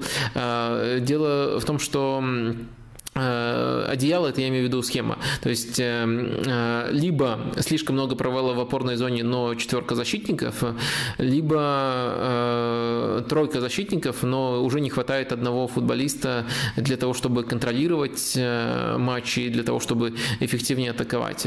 Вот из опорной зоны, из-за нехватки нужных по профилю футболистов, там рождается такой дисбаланс, который Мауриньо никак не может преодолеть. При этом, как мы видим, ситуация Э, при этом, как мы видим, когда соперник э, паркует автобус против Ромы, это не такая уж большая проблема. Но проблема начинается, когда Рома, э, все-таки вот забив этому сопернику, начинает пытаться сама парковать автобус. Вот, вот тогда проявляется этот дисбаланс в наибольшей э, степени. Э, не могу сказать, что Мауриньо приблизился к решению этой проблемы, э, э, и до сих пор, мне кажется, это актуально. Но как кейс для изучения Рома интересная. Ну и думаю, что помимо объяснения проблем Ромы, я еще вот вам немножко э, продемонстрировал, как стартовые, как ожидаемые голы могут быть лишь стартовой точкой, что вот если мы хоть немножко уже углубимся в контекст, э, казалось бы, очень простой э, показатель, когда конкретно э, свою разницу положительную отрицательную команда добывает. Если мы вот выявляем какие-то важные тренды в этом, на каком этапе матча, при каком счете, то это уже дает еще больше информации, и вот таким образом мы можем делать эти данные еще более полезными, потому что как вот голая цифра в турнирной таблице, там ожидаемых, ожидаемых а, там, очков, голов, это не очень ценно. А, это очень, бин, очень бинарным выводом нас толкает. А вот если мы немножко глубже копнем, тогда можем, во-первых, а, очень много интересных вещей выявить о команде, а во-вторых, потом, если вы еще смотрите эту команду, можно наложить на ее тактические проблемы. Конечно, конечно, важно тут, важно тут не увлекаться, не влюбиться слишком сильно в свои предположения, но я думаю, что в случае Ромы я достаточно раз перепроверил свои гипотезы, и в данном случае то, что мы видим в цифрах, очень хорошо дополняет то, что мы видим э, в матчах. Э, и, наверное, вот отвечая на самый главный вопрос, э, можно ли сказать, что Роме не везет? Можно, но абсолютно не в той степени, в которой кто-то вот нас пытается убедить, и в то же время это невезение, оно сопряжено с очень явной, явным, явной тренерской проблемой. Но кто вот просит Рому постоянно играть настолько негативно, настолько трусливо, когда они забивают первый гол? И, следовательно, можно сформулировать еще один гипотетический вопрос. Странно на основании этого строить свою критику, но если бы даже Роме больше везло, это просто вопрос, я тут не, не, не ухожу ни в какую сторону, если бы даже Роме больше везло, и она бы при 0-0 э, получала бы чаще преимущество, ну и лучше реализовывала бы, то это дает нам ситуацию плюс один мяч. И где гарантии, что вот с этими проблемами Ромы, очевиднейшими проблемами, вопиющими проблемами в стадии плюс один, где гарантии, что Рома, простите, не, не, не просрала бы таким образом э, преимущество просто большее количество раз, чем эм, чем э, мы видели в этом сезоне, поскольку не, не, не, не, не в каждом матче была возможность таким образом это преимущество растранжирить. А, так вот, а, мне кажется, что э, не везет можно применять, кроме в этом сезоне. Если взять баланс всего хорошего, всего плохого, то он негативный для, он ну, в плане невезения, он для Ромы все-таки отрицательный. Действительно, не везет уместное слово. Но есть еще более важная, еще более э, структурная проблема, которая находится вот где-то над этим везением, невезением, ну и отклонение, как вы видите, оно все-таки не такое большое, как вот э, кажется из той самой таблицы. Еще один э, вопрос был про Рому. Проект Мауриньо и Рома предполагается как длительный. Был назван ряд, неприкасаемых игроков. Э, Руй Патрисио, Смолинг, Спинацола, Оливейра, Мхитарян, Пелигрини и Абрахам. Э, это вот ряд неприкасаемых на будущий сезон, э, и 70% э, из этого ряда имеют средний возраст 31,4 года. Ну, немножко странно выделить не всех игроков, а вот только группу из них так подогнать и посчитать средний возраст. Но окей, вот меня немножко это смутило, сразу уточняю. И вопрос, можно ли строить что-то фундаментальное и долгоиграющее с таким средним возрастом костяка команды? Э, мне кажется, тут э, важно все-таки уточнять э, детали. Ну вот вы определенно учитываете тут средний возраст вратаря Патрицио. Ну а в чем проблема? Ну вот для вратаря, я думаю, это всем очевидно, что средний возраст, он смещен. И пиковый возраст смещен, и долгосрочность карьеры смещена. Зачем его учитывать вот в, в, в, в этой выборке? Дальше, мне кажется, ну, есть э, футболисты, которые не вызывают сомнений. Ну, они достаточно молоды еще для того, чтобы достаточно долго играть. Это Пелигрини, Абрахам и Спинацолы, да и Оливера тоже. И в итоге остается Смолинг и Мхитарян. Кстати, вот я не знаю, как вы вычислили, точно там 31 и 4 года, может, мне все-таки кажется, что меньше все равно. Футболисты, которых я назвал, они достаточно, достаточно спокойно могут играть еще точно там 4-3 сезона, и это будет долгосрочный проект в современных реалиях.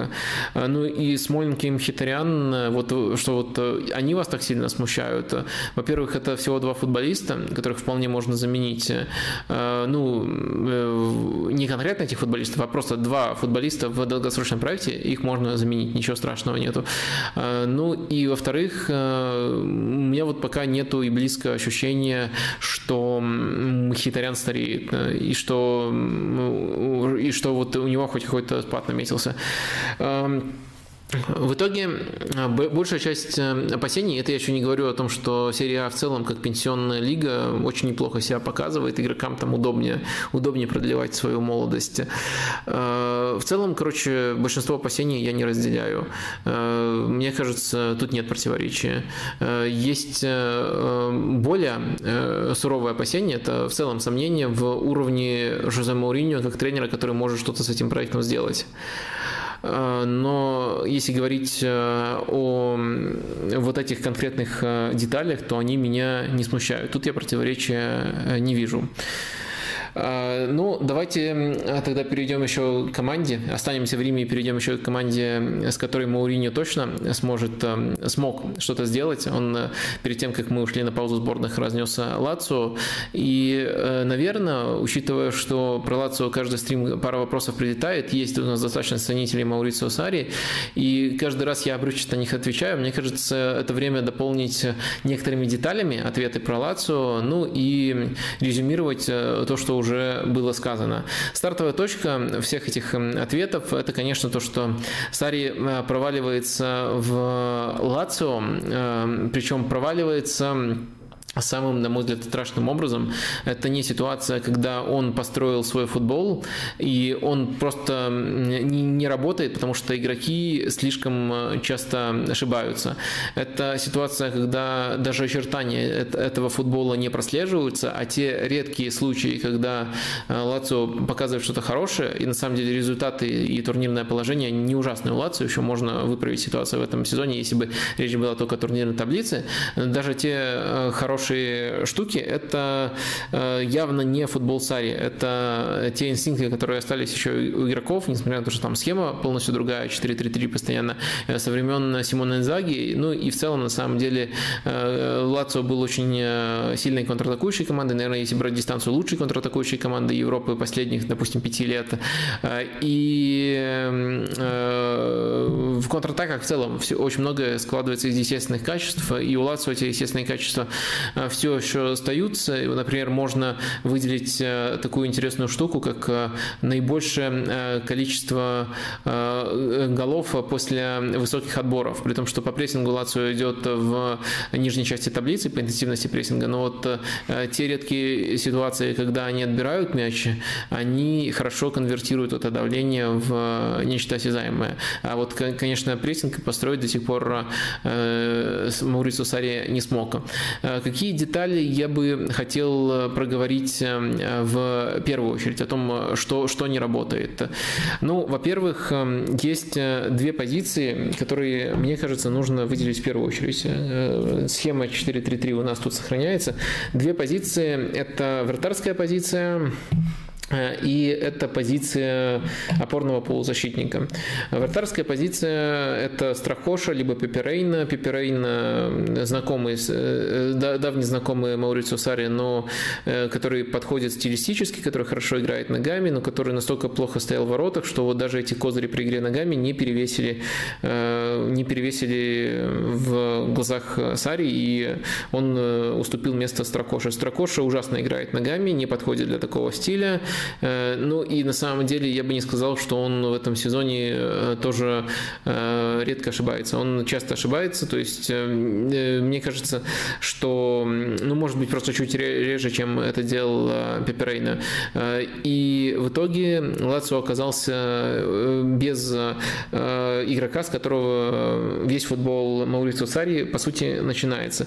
Это важно, потому что э, очень многое в футболе Сари строится на том, чтобы выманить соперника в прессинг и дальше очень элегантно этот прессинг пройти. То есть даже не столько э, вокруг позиционных атак, ну, поскольку таких тренеров, которые строят игру вокруг владения, э, их очень часто немножко путают в одну категорию всех. У Сари, мне кажется, не позиционные атаки были главной фишкой, даже когда у него в Наполе все получалось, а именно выманивание в прессинг очень грамотный и прохождение этого прессинга за счет э, структуры. То есть это структура прохождения прессинга у него всегда была на первом плане, а не структура именно позиционных э, атак. И, возможно, именно по этой причине э, Наполе был зрелищнее многих э, команд, которые слишком структурированы и э, Э, и, и которые большую ставку делают на позиционной атаке. Э, так вот, э, Лацо, в принципе, как и любая команда Сари, на базовых настройках пытается делать это. Но они лишаются очень важного козыря. Возможности, манипулируя этим прессингом, регулярно играть через вратаря без потери качества. Либо лишние касания, либо неудобные передачи, либо просто прямые привозы выходят, вытекают просто из того, что у Лацо не закрыта эта позиция. А, вторая позиция, которая настолько же очевидна, а, это опорный полузащитник. А, Лукас Лейва все еще основной тут. Лукас Лейва заслуживает уважения. Можно на этом просто точку было поставить, а можно еще добавить, что тем, как пытается адаптироваться, но он не Жоржиньо, не Жоржиньо подобный игрок, и он в этих заигрываниях с прессингом, в этом в ситуации, когда он должен направлять атаки, он не тянет, на мой взгляд, эту роль, и он не настолько хорош э, под давлением. Опять же, это ведет и к прямым ошибкам, и к э, передачам, которые не развивают атаки, а, их, а лишь их затормаживают. И в итоге по второму кругу все идет. Вместо того, чтобы пройти прессинг, когда, в который ты уже соперника выманил, ты подставляешь команду под вторую волну этого же прессинга, и в итоге, э, все, все, по сути, вся конструкция, на, на, на которой э, строится футбол Маурицио Сари, она э, рушится. Для того, чтобы эту проблему как-то маскировать, мы э, часто видим ситуацию, э, которая, которая приводит к тому, что и Милинкович Савич, и Луис Альберто опускаются.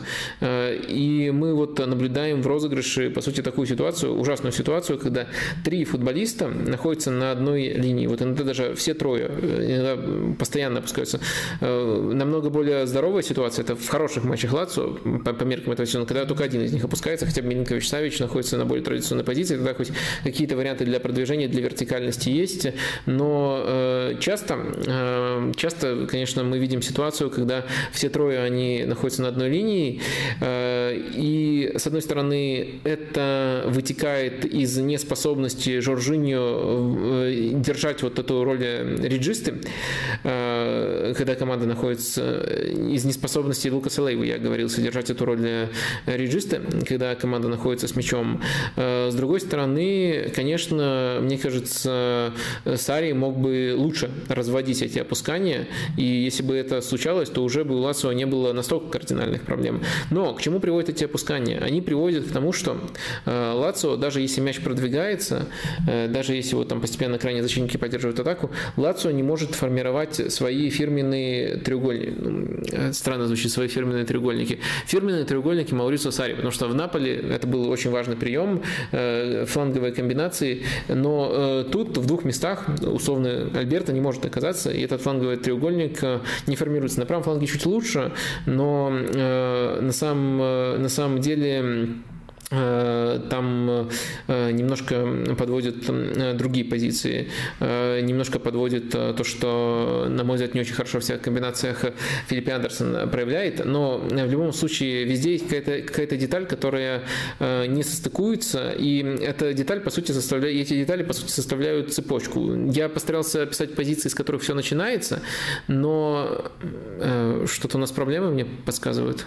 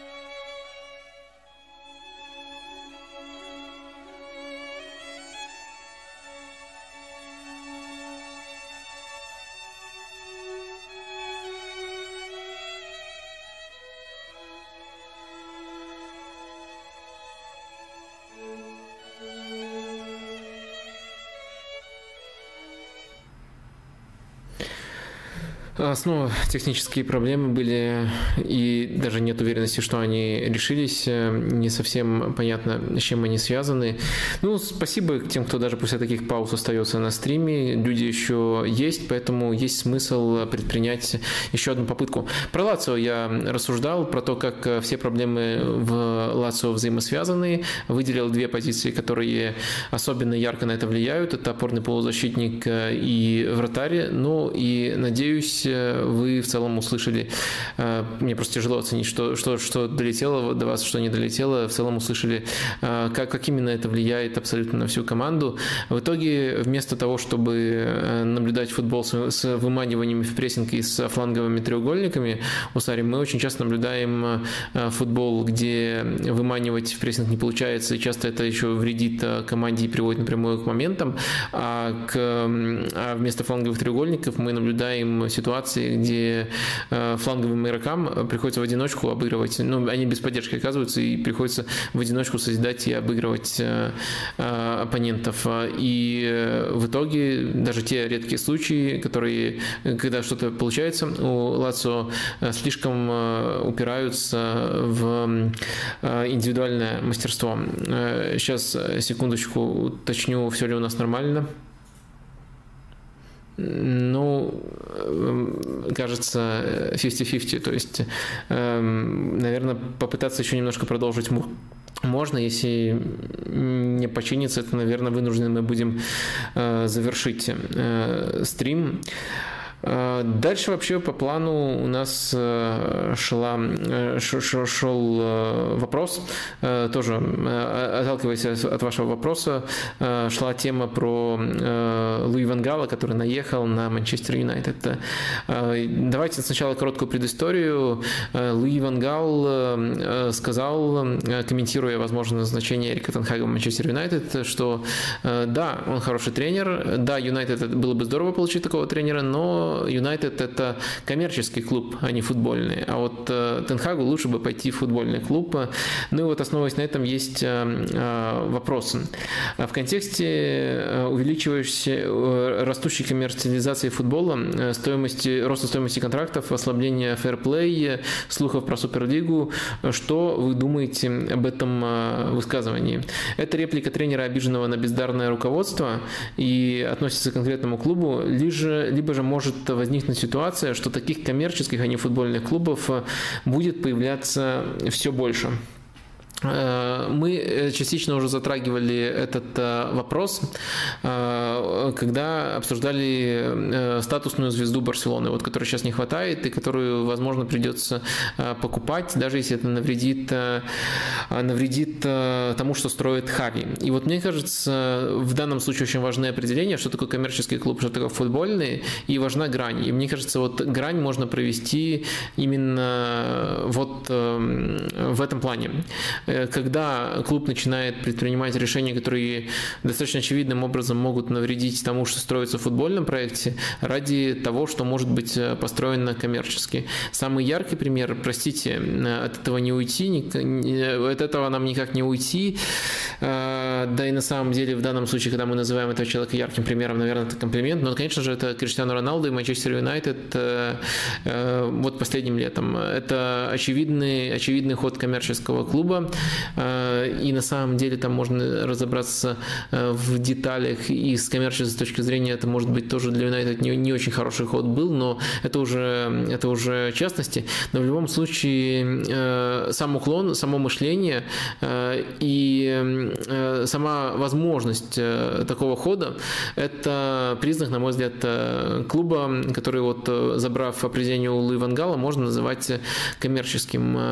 И почему вот я отвлекся и вспомнил Барселону, которую мы в похожем контексте уже обсуждали, потому что действительно тренд на э, то, что таких клубов э, будет становиться э, больше, он все-таки присутствует, и было бы странно его отрицать.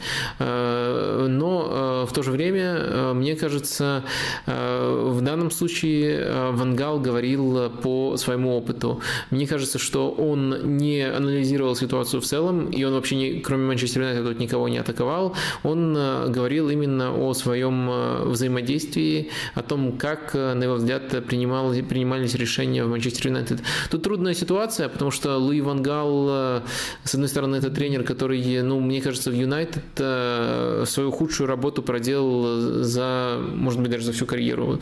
Ну, были у него, был у него 2002 год, э, вернее, 2001, но не попадание на 2002 со сборной Голландии. Э, был один неудачный период в Барселоне, но в целом мне кажется, Луи Ван Гал очень сильный тренер, но в Юнайтед он проделал плохую работу, э, и было бы не совсем правильно все это оправдать тем, что его окружали какие-то не такие люди. Но с другой стороны, и что, например, было бы странно говорить, что он свое увольнение не заслужил. Но в целом э, он знает, о чем говорит, э, и если конечный продукт, то, что вот показывала его команда, не выдерживал никакой критики, мне кажется, Ван Гал так и ничего не построил в Манчестер Юнайтед, и убедившись в том, что у него не получается построить строить, стал все чаще и чаще придавать свои же принципы. Так что э, то, как все закончилось, наверное, было весьма, э, весьма показательно и э, справедливо. Но то, что именно к этому привело, какие последовательности решений, и почему Вангала не получилось это построить, вот именно что на административном уровне его мешалось, мешало, тут, мне кажется, ему действительно виднее, и мне кажется, эти претензии не надуманными. И думаю, думаю, что действительно тут к Манчестер Юнайтед такое определение можно применять.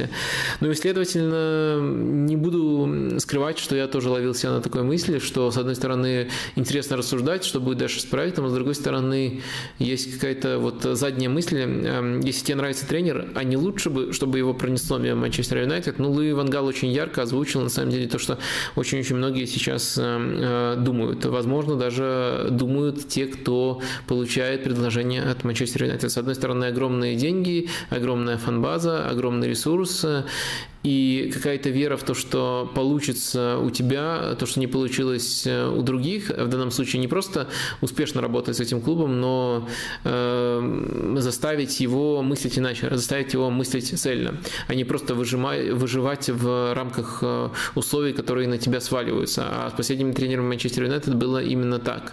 Была и ужасная работа одного из тренеров, э, была и вполне сносная работа, где-то даже достойная, но и там, и там это было выживания вот в этих условиях, в которых попадают все тренеры э, клуба, у которого нет именно футбольного проекта. И вот эм, э, с одной стороны какая-то вот э, вера в то, что ты отличаешься от других, есть у тех, кто будет работать, вернее, рассматривает предложение о работе в Манчестер С другой стороны, я, уверен, что есть и такое опасение. Но еще вопрос в догонку был, как, как, какими вам видятся перспективы Нидерландов под руководством Луи Вангала на грядущем чемпионате мира? Честно, постепенно влюбляет в себя эта команда. Матч с Германией э, был не очень хорошим, особенно в первом тайме. Но если брать большую дистанцию, очень нравится то, что делает Вангал, очень нравится то, то, то, то что он строит.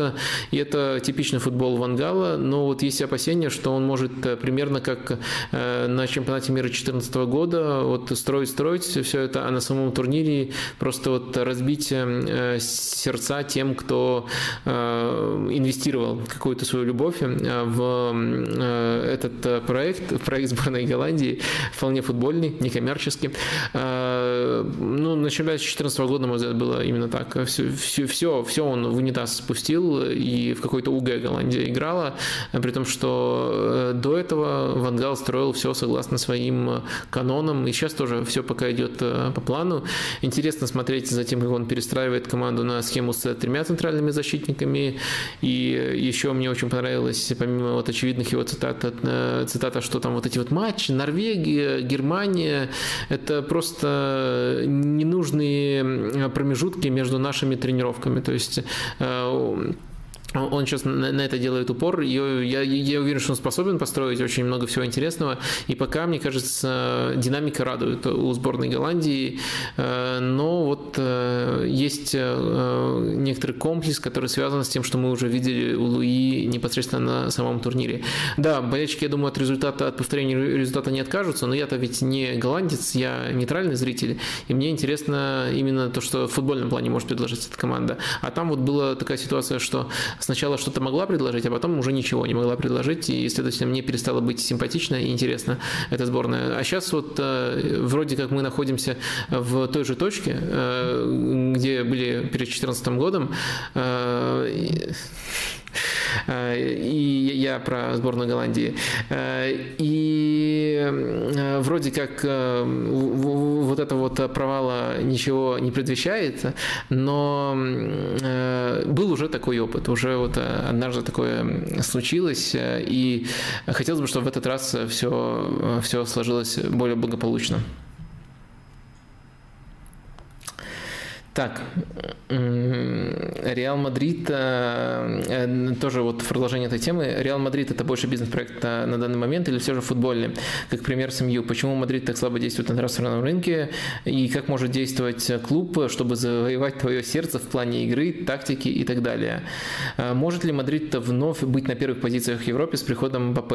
Ну, я думаю, что Реал не выпал из какого-то пула команд, чтобы говорить, что вот им нужен Мбаппе обязательно, чтобы вернуться. Да, сейчас правят структурные команды, но Реал даже когда был, э, выигрывал свои Лиги Чемпионов, он такой командой не был. Э, а если говорить о следующей категории претендентов, то Реал в нее входит. То есть в топ-5, наверное, они по-прежнему еще входят. Так что рано такую панику бить. Э, Мбаппе сделает команду сильнее, но нельзя говорить, что вот без, без него вот они вот из этого пула выбыли. И нельзя говорить, что он гарантированно ее туда, туда вернет. Это немножко сложнее. Что, что касается какое действие, какие действия на трансферном рынке мне нравятся. Э, ну, мне нравится, когда клуб э, не паникует, когда клуб, вот э, если один какой-то признак назвать, когда клуб понимает, что отсутствие трансфера может быть лучше неудачного трансфера. Многие просто этого не, не, не понимают, причем не понимают по разным причинам. Одна потенциальная причина – это отсутствие, отсутствие нужного понимания футбола. Вторая потенциальная причина даже если у тебя есть это понимание футбола, э, ты слишком сильно хочешь угодить болельщикам, ты увлекаешься популизмом. Э, Реал, на самом деле, в последнее время не страдает этими проблемами, поэтому мне работа на трансферном рынке кажется хорошей и вполне симпатичной. Э, и вначале еще был вопрос про коммерческий клуб, является ли Реал на данный момент таковым.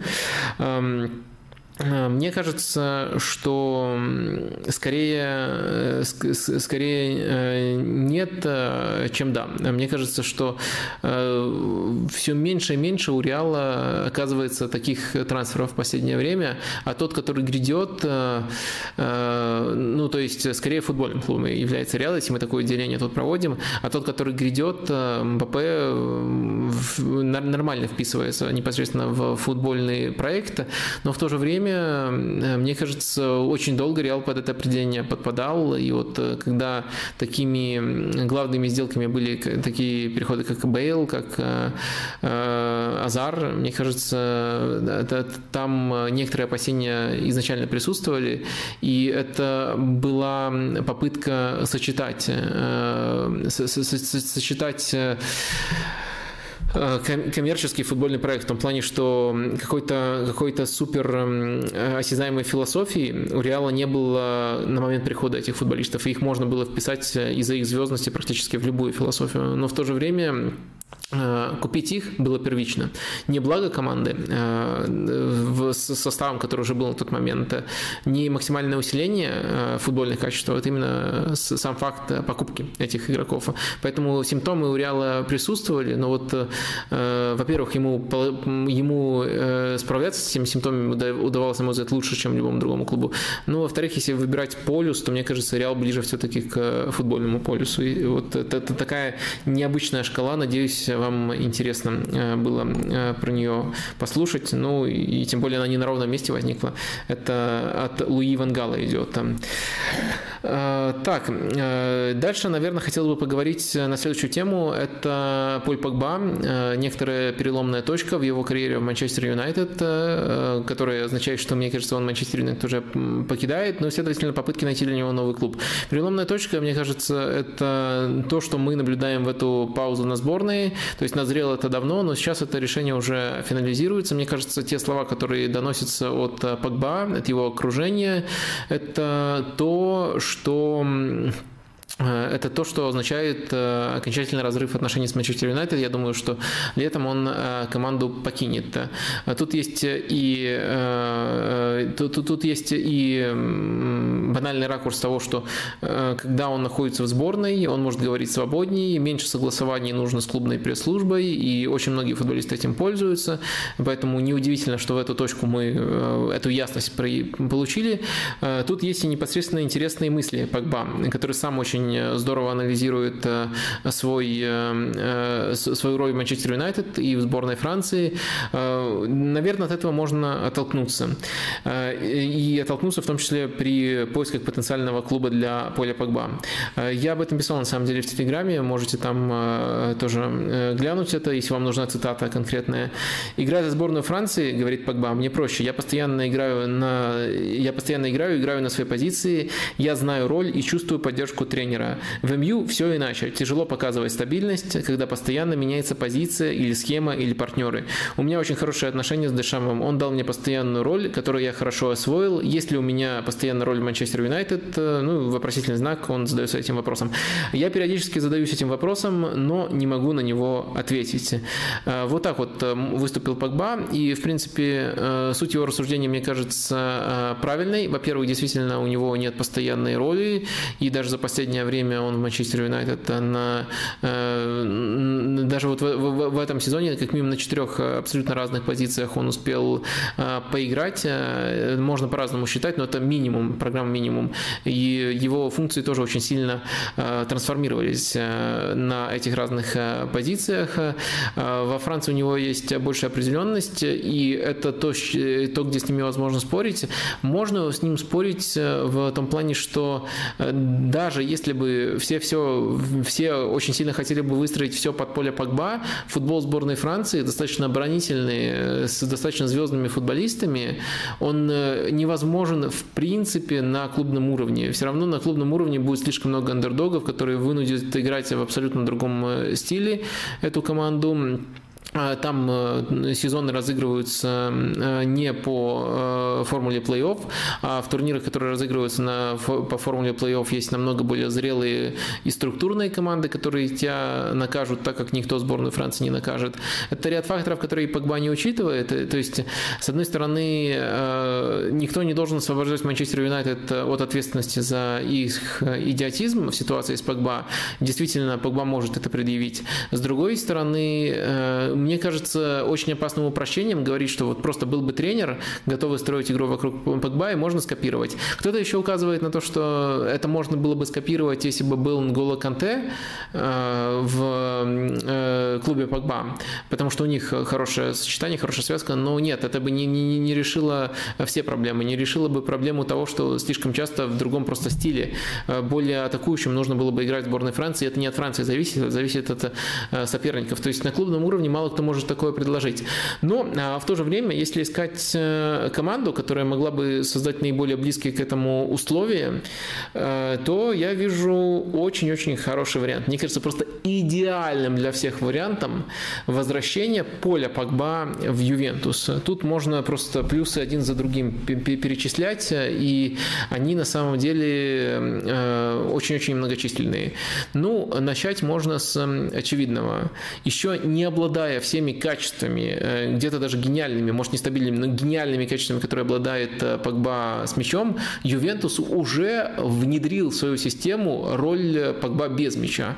Э, за репетицию прихода Погба отвечает Адриан Рабьо. То есть он настолько же халтурит без мяча, настолько же заставляет своих партнеров отрабатывать за него, но при этом не дает никакой гениальности Погба, которая могла бы быть э, у Ювентуса, когда команда владеет э, мячом. То есть э, очевиднейшая роль, вот даже без трансформации самой системы, у Аллегри уже есть. Мало, мало того, что у него есть это еще один плюс опыт работы с Погба, очень успешный опыт работы с Погба, у него есть просто позиция, с которой можно одного игрока выдернуть и поставить туда Погба, и на фоне того, что есть у других э, топ-клубов, э, это будет, эм, на мой взгляд, работать лучше. Лучше, чем для Погба в любой другой э, команде. Помимо этого, общая направленность Ювентуса на фоне других топ-клубов, это, конечно же, менее атакующий стиль. Есть два серьезных отклонения из постоянных топ-клубов. Это Ювентус и Атлетика. И если в Атлетика меньше, меньше подстраивается под футболистов, футболистов, э, и, скорее всего, Симеона э, их подстраивает, переделывает под свою систему, то Аллегри э, более охотно готов подстраиваться под футболистов, и думаю, что под Погба без проблем все необходимые построения будут э, сделаны. Э, ну и, наконец, третий кусочек этой мозаики, который делает ее практически вообще идеально сложенной, это уже известный уход Паула Дебалы. Мне кажется, на, опять же, сегодня у нас часто мелькает эта формулировка, на место главной звезды нужен будет кто-то другой, и я думаю, что Погба может это потянуть. И в плане финансовом, то есть действительно ты, ты такую же большую зарплату запросите, если, если не больше, и в имиджевом плане. Э, конечно, я знаю, что э, многих э, зрителей канала Погба бесит. Это не тот, наверное, игрок, который ассоциируется с ценностями, о которых мы обычно с вами говорим. А кого-то он бесит просто из-за того, что часто меняет прически, кого-то бесит из-за своего цвета кожи, кого-то из-за того, что он не, не реализует до конца талант. Много причин может быть. Э, ну, я уверен, что большую часть аудитории он э, бесит, но э, мне кажется, глупо отрицать уровень его таланта и то, что он может быть такой, такой звездой для Ювентуса. И в Ювентусе у него будут созданы все условия. В общем, такой челлендж был в заголовке этого стрима. Найти идеальный клуб для Погба. Это трудный челлендж. Мне кажется, если бы меня попросили найти еще один, который я поставил бы на второе место, я бы не нашел. Но один, где все прямо очень-очень здорово сходится для Погба. Я думаю, сейчас можно выделить. Это Ювентус. Меня бы эта история очень сильно заинтриговала. Возвращение Погба в Ювентус, мне кажется, могло бы стать э, триумфальным в следующем сезоне. Ну, по крайней мере, челлендж взять с Ювентусом серию А вполне по зубам э, Погба. Поэтому это можно будет продать как успех. Э, вроде с этим тоже мы финишировали. Давайте э, проявим уважение к тем, кто, несмотря на все трудности, все еще остается с нами на связи и поотвечаем на вопросики из чата. Спасибо вам, ребята. 380 человек. Ну, абсолютно ожидаемо, что меньше, чем э, обычно. Эти траблы и меня бы тоже очень сильно бесили. Э, но все-таки, если вы еще тут, еще не ставили лайк, можете жмякнуть эту кнопку.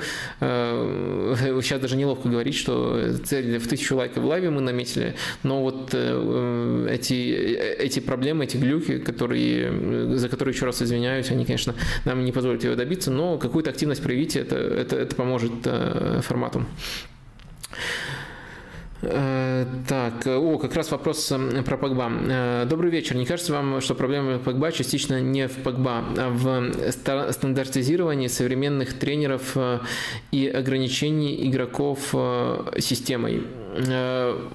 Отчасти да, отчасти да. То есть у него в прошлую эпоху было бы больше шансов играть. Но э, я не могу воспринимать это как э, нечто негативное, потому что это сделала команда сильнее. Команды вот просто из этой причины стали сильнее. И с другой стороны, можно сказать, а не проблема клубов, которые теоретически могли бы раньше рассчитывать на Погба, что игроки такого типажа, что он не адаптировался, и что игроки его типажа делают свои команды менее структурными. Так что мне кажется, тут можно очень легко обернуть этот аргумент в другую сторону, э, и уж точно не стоит это преподносить как, эм, как эм, э, нечто негативное. И э, думаю, все-таки э, важный фактор, почему вот нельзя освободить Погба полностью от ответственности, он как раз-таки в том, что э, много игроков э, все-таки адаптировались и нашли свои роли э, в современном футболе. Э, Погба с этим труднее. Но если отталкиваться просто от банальной мысли, что он бы лучше с э, аналогичным, с аналогичной там самоотдачей, с аналогичными качествами себя бы проявил, э, допустим, в начале нулевых, думаю, да, думаю, эта мысль вполне уместна и действительно лучше бы проявил.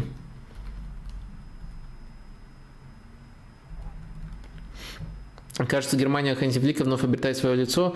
Не связаны ли не самые лучшие результаты команды после чемпионата мира 2014 года с его уходом из команды, когда он был ассистентом? Э, связаны, и в подкасте мы это уже даже обсуждали в свое время. Так что, да, такое предположение, я с этим предположением согласен и даже высказывал его ранее. Так, э, в этом сезоне видно, что без Нойера Бавария не просто теряет кипера, но и вынуждена изменять стиль игры. Э, да, это мы обсуждали. Кто может быть э, после него? Из немцев есть только Артега и Нюбель. Подошел бы Эдерсон, подошел бы... Ну, просто, ну, во-первых, да, Нойер уникальный. Я уже много раз признавался в любви к Мануэлю Нойеру. Но проблема в том, что Баварии нужно найти второго вратаря, э, но вторые вратари, э, у Баварии настолько уникальный вратарский стиль, что им нужно найти с одной стороны второго вратаря, с другой, с другой стороны вратаря с очень широким набором функций. Мне кажется, Артега в принципе, если он готов быть вторым, мог бы быть неплохим решением, некоторые наклонности у него есть, но в целом это просто трудная задача. Вот грандиозно решить эту задачу смог Ливерпуль с Келлахером Шумахером. Э, по-моему, идеальный второй вратарь. И, э, под идеальностью я подразумеваю не только его уровень, но и соответствие стилю. Но э, забавно, что я не думаю, что хоть кто-нибудь назвал бы Келлахера ну, вот решением проблемы Ливерпуля со вторым вратарем до того, как он действительно стал вторым вратарем. То есть это решение, решение, которое было найдено не, не на рынке, а вот именно э, за счет, э, за, счет аналитического подхода Ливерпуля. Э, так что, может быть, у Баварии тоже есть какое-то такое внутреннее решение, но вообще это просто задача, которую я бы не стал недооценивать. Это очень трудно найти вратаря хуже, но со всем диапазоном качеств готового, а диапазон качеств требуется очень большой, готового еще сидеть на скамейке.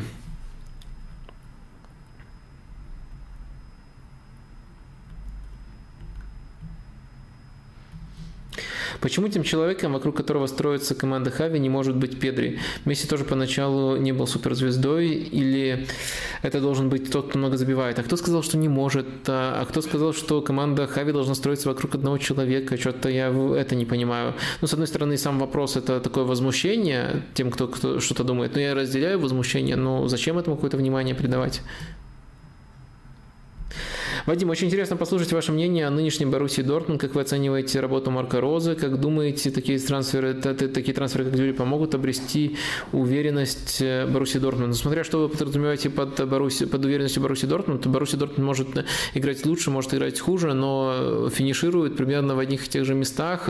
А если выиграет какие-то побочные чашки, то это ну, не, не, не, не то, что, на мой взгляд, важнее игрового прогресса. Поэтому, э, с одной стороны, Э, мне кажется, что э, Баруси мы можем оценивать э, только по очень субъективным критериям. Ну, то есть хорошо играет, либо не очень хорошо. В этом сезоне хорошо, но нестабильно, я бы вот так вот оценил. Ну, то есть тяжело оценить Боруссию как-то иначе. То есть в Бундеслиге диапазон их мест очень узкий, и сильно низко упасть трудно, и выше Баварии трудно подняться. И то, что она не поднимается выше Баварии, это это не провал. И если будет выигран какой-то кубок, либо там условно Лига Европы, если была бы выиграна, это, по-моему, не тот турнир, который тоже, который важнее прогресса по ходу чемпионата. А прогресс по ходу чемпионата, он очень ограничен, ограничен тем спектром мест, которые может занять Боруссия. Поэтому в целом оценка очень сильно будет упираться в том, что в том, в такие факторы, как играет ли Боруссия по-настоящему интересно, и может ли Боруссия продолжать вот свой конвейер по продаже молодых талантов. То есть вот в этом, мне кажется, нужно сначала правильно понять, в чем суть Боруссии для того, чтобы измерять ее прогресс.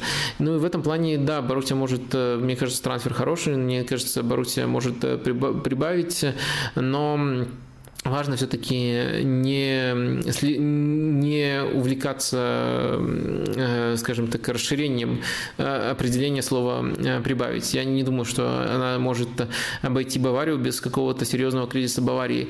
И это не будет означать, что в Баруси что-то делают не так или что команда плохо управляется, а просто будет означать, что Бавария сейчас хорошо управляется. Когда обе команды хорошо управляются, тогда Бавария просто-напросто сильнее и мощнее по ресурсам. А что касается конкретно Розы, как я сказал, Боруссия играет хорошо, но нестабильно. Э, главное, что впечатляет, это то, как э, Розе э, смог адаптировать команду под Холланда. Тут и с индивидуальной точки зрения хорошие, хорошие решения были. Я в начале сезона их разбирал. И мне кажется, в целом качеством состава это подходило. И думаю, что это действительно заслуживает комплиментов, но, к сожалению, это, вот, это главное главное достижение пришлось на сезон, когда э, Холланд играет всего 53% доступных минут. Э, например, в прошлом году у него было почти 80%. Э, с одной стороны, мы видим и в результатах, и в качестве игры очень серьезные, очень серьезные достижения у Боруссии с Холландом. Например, темп набора очков, когда он выходит, все-таки у Боруссии выше, чем при любом другом тренере сейчас у у, Розы, так что эту задачу он решил. А, но, конечно, очень много проблем у Боруссии возникает, когда нужно обходиться без Холланда, и тут, с одной стороны, очень широкий диапазон решений, но не все из них удачные, были и откровенные провалы. А, ну и, наверное, ключевой аспект в оценке Марка Роза заключается как раз-таки в том, э, в том, э, в, в ответе на вопрос, а целесообразно ли было строить все вокруг Холланда. Э, мне кажется, да, мне кажется, э, во-первых, э, у нас была достаточно большая выборка, которая говорила о том, что Холланд способен большую часть сезона проводить без травм, и в этом сезоне начались эти проблемы. Во-вторых, он на фоне остальных игроков команды, особенно после ухода Санчо, действительно человек, которого, который заслуживает такого отношения к себе. И эту задачу блестяще, на самом деле, Марко Роза выполнил. То, что задачи, по, в том числе в внешним факторам по ходу сезона поменялись, и то, что с другими задачами Марко Роза справляется уже не так хорошо, это тоже фактор, который нужно учитывать. Но это не первичный фактор для меня. Первично то, что он смог э, построить, э, когда Холланд был доступен и когда Холланд э, был в форме, потому что он еще не просто выбывает, он еще какое-то время после травм набирает свою форму, а иногда еще рвется играть полутравмированный. То есть формально эти минуты ему засчитываются, на деле он не был на пике. И тоже тоже нужно э, учитывать и адаптироваться под полуживого, но очень опасного нападающего Марка Розы. То есть э, вот это вот э, серьезная проблема. Но в целом я считаю, он сильный тренер. Он больше хорошего сделал в Баруси в этом сезоне, чем плохого. Но и на самом деле уверенность, с которой Боруссия занимает второе место в этом сезоне, это то, что нельзя недооценивать. То есть это даже не то, что рациональные болельщики Боруссии, люди, которые следят за клубом, должны воспринимать как должное. Это не, не в каждой из последних сезонов было должным. Так что, э, мне кажется, э, нужно рациональнее вот оценивать именно этот э, фактор. Так, идем дальше.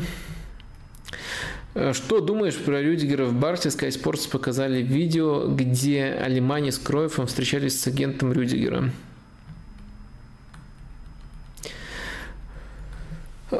Ох, ну не знаю, мне кажется, очень много в форме Рюдигера, которая сделала его топовым игроком. Очень четко было понятно, что до Тухеля он не был топовым игроком, а после стал топовым игроком, завязано на условиях, которые для него созданы.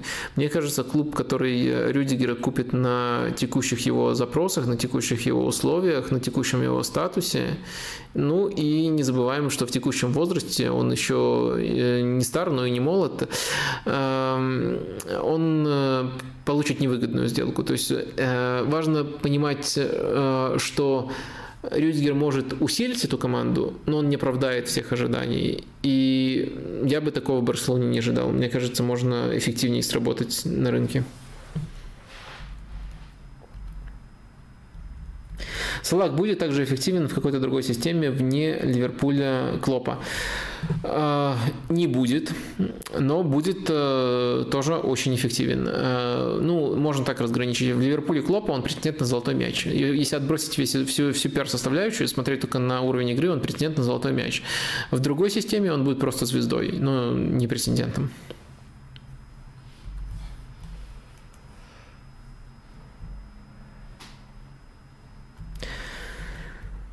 Какая ключевая разница в схемах 3-5-2 э, и условно Челси и 2-3-5, условная Барселона при позиционной атаке? Э, ну, это структура атаки, это даже не схема, схему без мяча э, обозначают, а структура атаки тоже лишь в общих чертах формируется, но она, понятно, очень гибкая. А разница на самом деле не такая большая в целом у команд, которые играют в позиционный футбол, и даже у Челси можно встретить один вариант, а у Барселоны другой, то есть они могут обменяться этими вариантами на, на, на развитие какой-то конкретной атаки а важно, в какую зону э, мяч доставляется и через какие приемы команда вскрывает соперника. Но если взять э, Челси, то э, там в этом сезоне лучше всего работает мяч, где, да, похоже, работает план, где похожая структура создается, а потом очень много ротаций видно между вот финальной пятеркой. Ну, давайте тоже это покажем. Э, в общем, э, латерали поднимаются очень высоко, и вот, э, вот эти вот футболисты постоянно меняются позициями, возникают в непредсказуемых ситуациях и путают таким образом соперника. Нет чистого нападающего, есть также возможность перегружать, если соперник играет с четверкой защитников, и таким образом в рамках этой структуры Челси атакует. То есть, ну, можно вот вообразить ситуацию, в которой продвинется допустим, Чалаба, чаще всего он играет. И вот э, мы увидим структуру такую, как у Барселоны. Но важно, что внутри этой структуры команда делает, не как они выстраиваются. Так-то все команды, которые играют позиционный футбол, выстраиваются э, в общих чертах э, одинаково. А разница в деталях, в качествах футболистов, футболистов и в зонах, через которые они атакуют. То же самое Барселона. Выстраиваются изначально таким образом и дальше вскрывают на флангах. Но ротации у Барселоны на одном фланге завязаны в изменении позиции вот, вот этих футболистов, там Жорди Альба и два футболиста, центральный полузащитник и Вингер на этом фланге, а на другом фланге у Барселоны наоборот нет ротации, у них э, фиксированные э, роли, один всегда ложный э, фулбэк или даже центральный защитник, если это Рауха, и другой под изоляцией. То есть такая система. То есть выстраиваться они могут очень похоже, там Челси, Барселона, любая другая команда, которая играет в позиционный футбол, но важно, что это лишь базис, внутри которого уже уже воплощаются конкретные идеи, которые подходят к качествам конкретных футболистов. Но чем лучше все это сочетается, тем э, сильнее вообще выглядит э, команда. Так, что у нас э, дальше?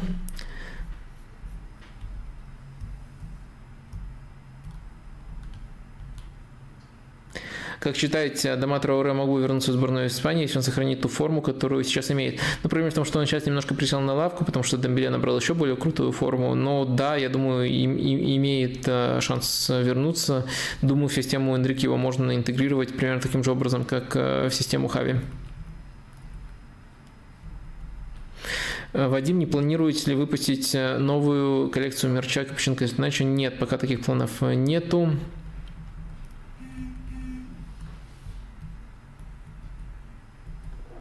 Почему Фрэнки де Йонга почти не используют в качестве центрального защитника в Барселоне? Мне кажется, что в доминирующей команде он отлично бы выполнял эту роль. Позиция ЦЗ явно более проблемная у Барселоны. Ну, Куман использовал, но меня не удивляет, что это не стало постоянным трендом, но он не очень, э, не очень габаритный, он не очень хорошо будет обороняться.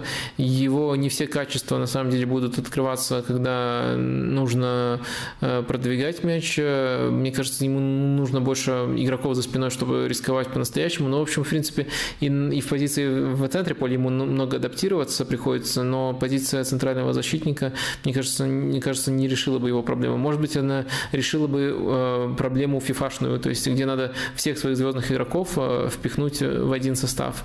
Тогда бы, может быть, э, Фрэнки на позицию центрального защитника все помещаются, но не реальные проблемы. Реальные проблемы это не решило бы. Помогут ли топ-трансферы 2-3 игрока Маурини в следующем сезоне? Что сделать? Эм, выиграть Лигу конференций или попасть в Лигу конференций? Какие задачи? Выиграть чемпионат? Э, нет, не, не, не помогут. Проблемы глубже, чем э, трансферы.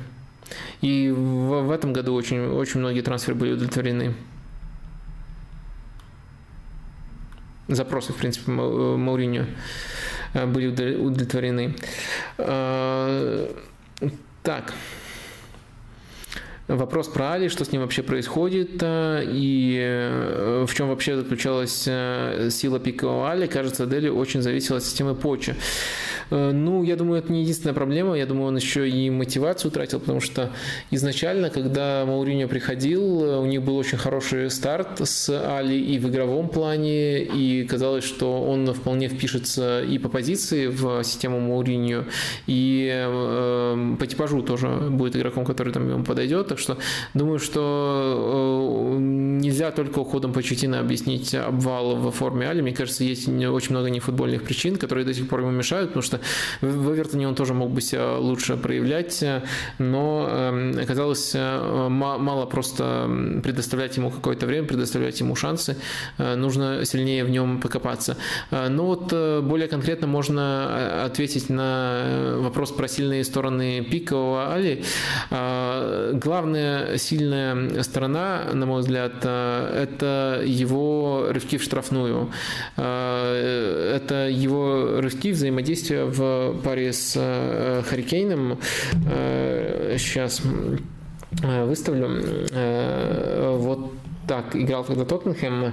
Али играл десятку, и э, он э, из глубины постоянно. Харри Кейн держал, связывал центральных защитников, Али из глубины врывался, э, мог под дальнюю передачу, мог под навес, допустим, Эриксона из полуфланга таким образом врываться. И он хорошо выбирал момент для этих рывков, постоянно оказывался свободным и хорошо завершал. То есть он был таким скрытой, скрытой угрозой, скрытым бомбардиром, и при этом все остальные качества, которые нужны в этой зоне, он давал. Во-первых, в прессинге, как машина работал. Во-вторых, э, между линиями открывался э, тоже очень здорово и мог э, в техническом плане себя проявлять. То есть, может, там не как топовая десятка, но вполне компетентен в этой работе. Ну и главное качество, которое я вот описал, это своевременность рывков, именно то, как он двигался, сколько он делал этих рывков. Думаю, вот таким было его главное качество. Так, долго уже сидим, но люди еще есть. Спасибо вам. Э, давайте, наверное, сейчас э, уже э, какие темы у нас остались. Остались у нас вопросы, которые объединены в один блок, который так или иначе касается тактических трендов. Уж, да, может быть, это не супер актуальные вещи, какие-то чуть более глобальные, но уж слишком это близко нам по духу, чтобы пропустить. Несмотря на то, что уже уже больше двух часов, но давайте э, пройдемся по этим вопросам. Тут есть интересные, э, ну и думаю, не только мне, но и вам.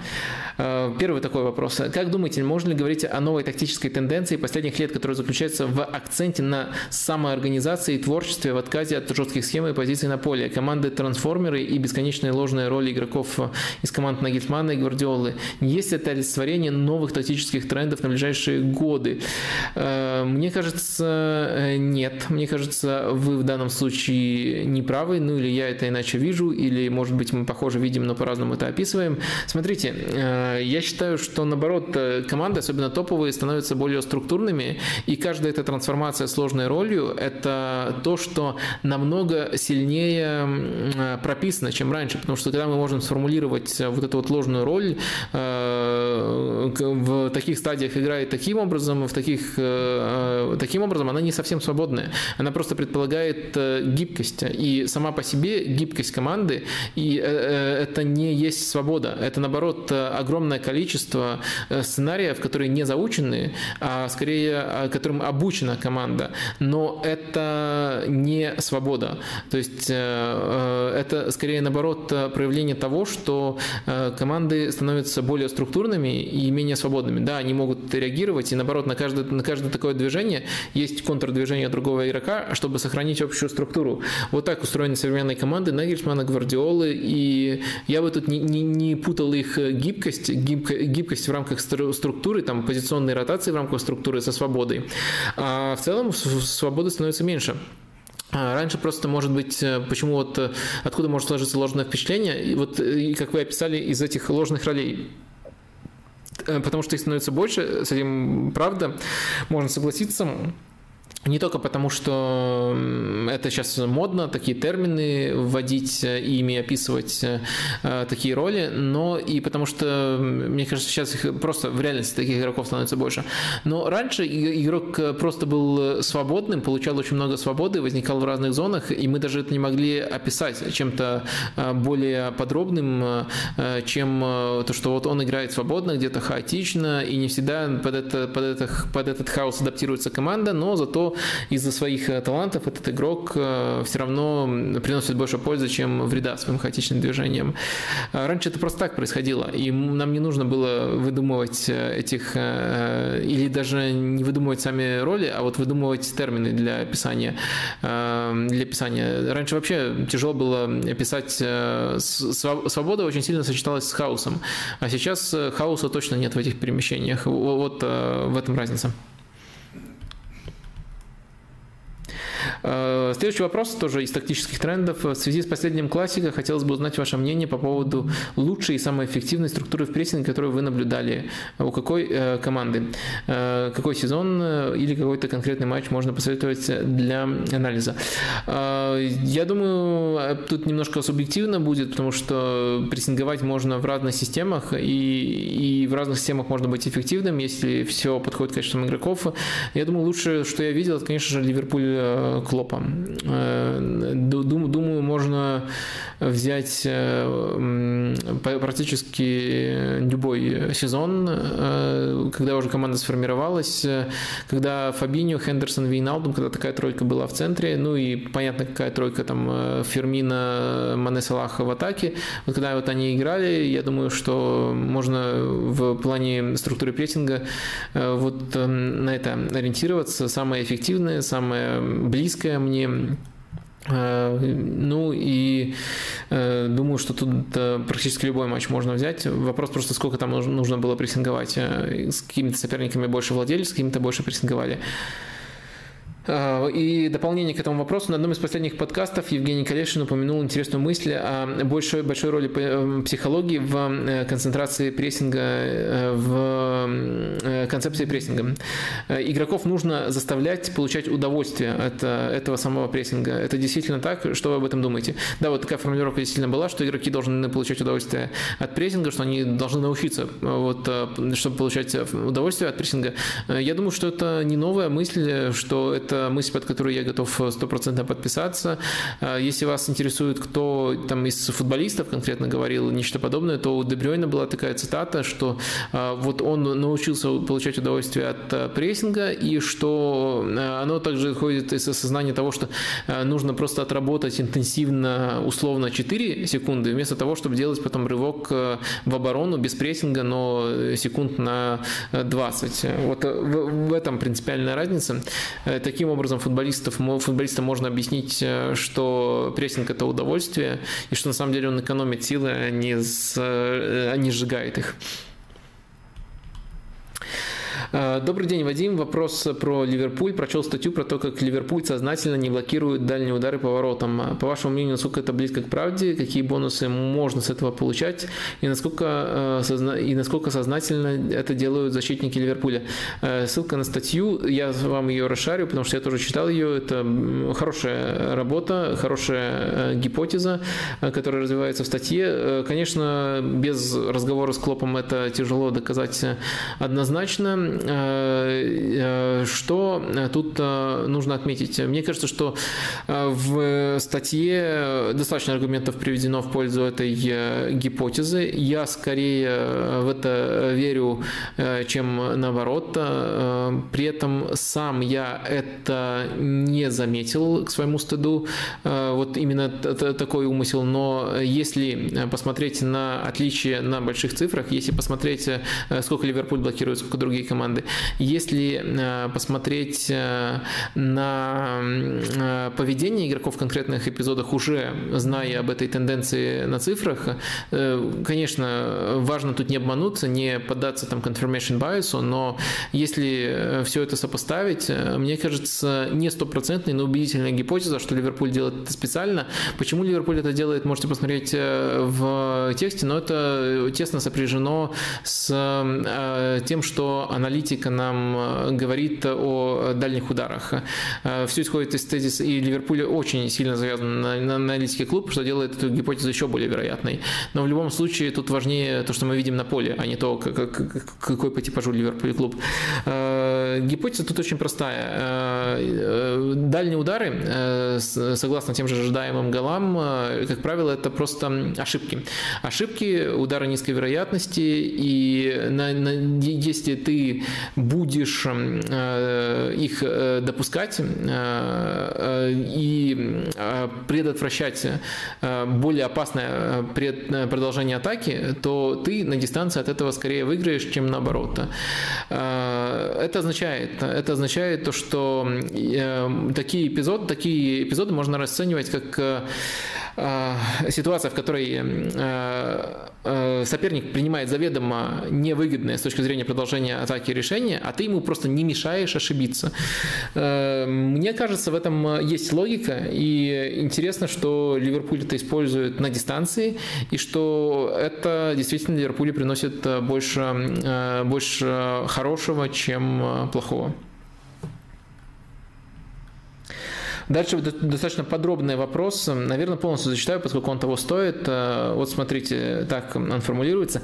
Иногда результаты в футболе не отражают ход конкретного матча. Часто я от вас слышу объяснение этому. Фарт, не фарт, отскок, и тому подобное. Э, и касательно той или иной команды.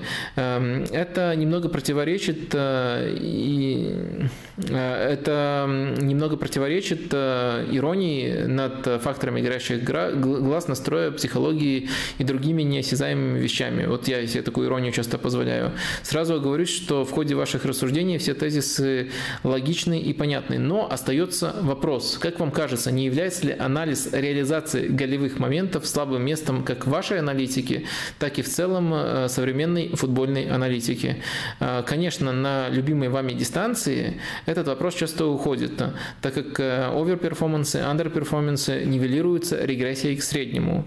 Ну, просто просто замечательно сформулированный вопрос, где говорятся там детали, которые самому хотелось уточнять, э, но это еще не конец. Э, дальше идет э, вторая часть вопроса. Но, во-первых, в соревнованиях с кубковой системой значительно повышается важность результата конкретно взятом матче. Отсюда и важность фарта. Но на секундочку, эти турниры это ЧМ, чемпионат Европы и Лига чемпионов.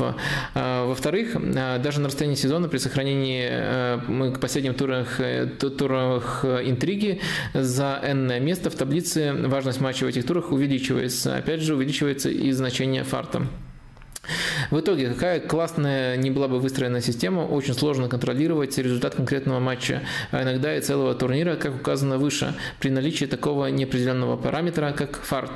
Возможно, аналитикам стоит э, произвести работу над тем, как разложить этот фарт на составляющие, начиная с влияния вратарей, действия защитников в ситуации удара, техника тактической ошибки атакующего игрока, неправильно подошел к мячу, например, и другое.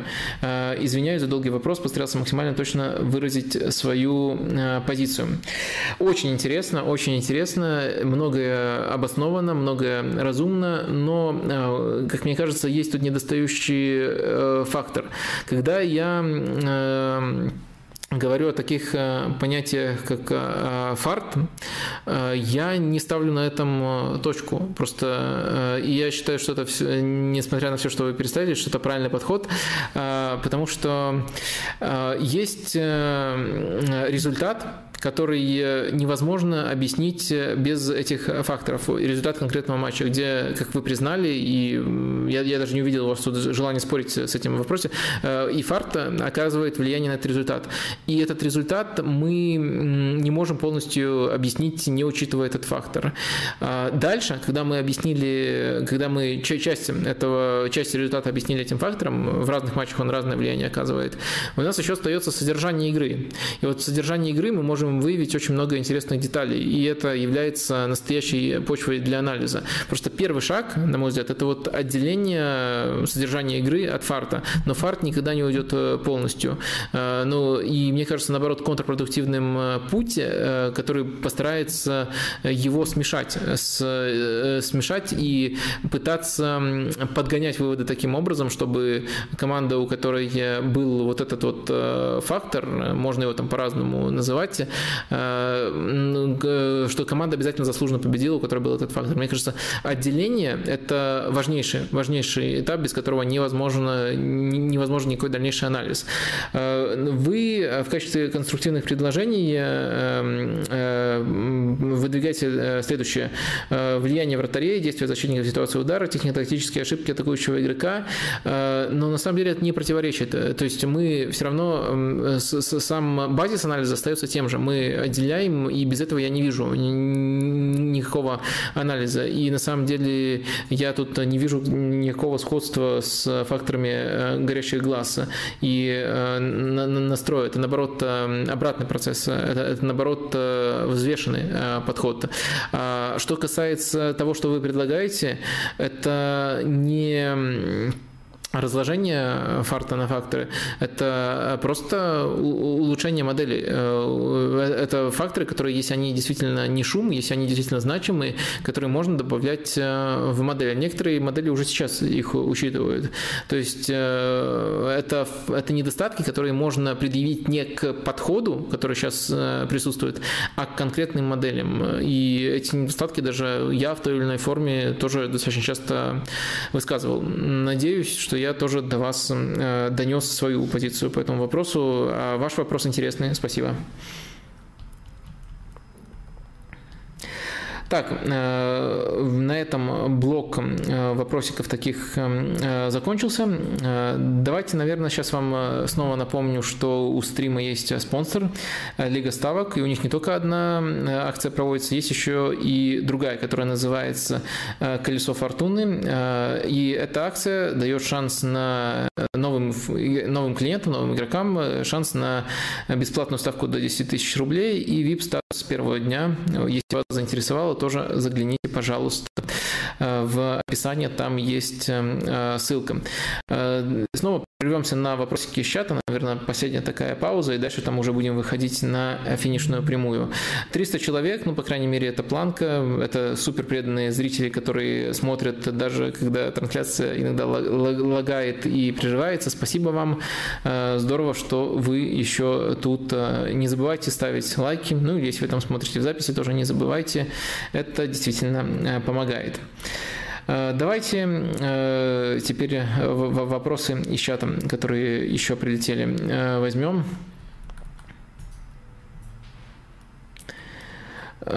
Так.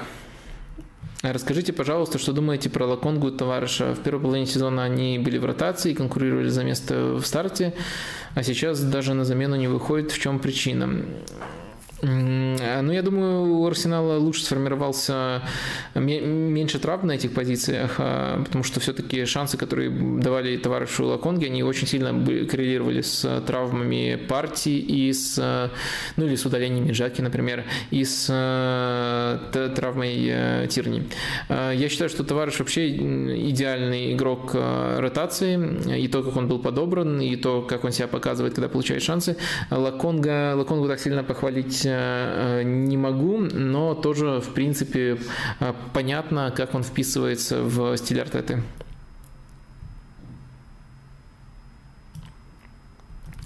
Как ты считаешь, проведение чем в середине сезона скажется на ЛЧ? Э, усталость, травмы? Ну, боюсь, что да, но это такой фактор, о котором я мало думаю уже, потому что это просто неизбежность. Это, конечно, не лучшая ситуация, что чем проходит в середине сезона, это очень странная фигня.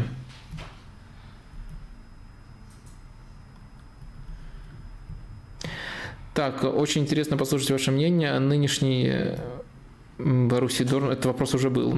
Кто-то читерит и дублирует вопрос, это нехорошо. А, так, есть ли прогресс у Юви Аллегри? На какую статистику надо смотреть, чтобы увидеть э, прогресс э, команды при Аллегри? Ну, самая простая статистика, на которую вы можете посмотреть и увидеть прогресс команды при Аллегри, это отбросить стартовый отрезок. Очень много хаоса было у Ювентуса на стартовом отрезке по понятным причинам. Я уже несколько раз об этом говорил. То есть отбросить этот отрезок и посмотреть эм, на то, что Ювентус показывает, допустим, с октября. Э, самая примитивная статистика, просто сами голы. Вот это, вот это уже отображает э, определенный прогресс. Вот если ваш вопрос был немножко ироничный, то даже такая простая статистика.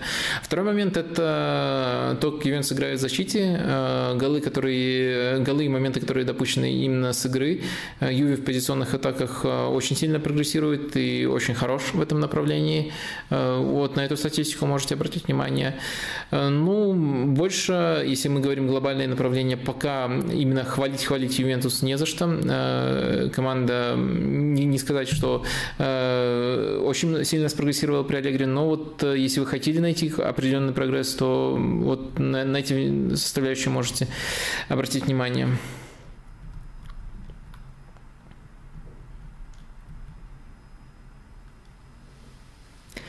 Вадим, если поступит э, от Реала предложение по Тирне 60 миллионов отпускать, или он ключевой игрок команды на много лет? А, я бы скорее не отпускал.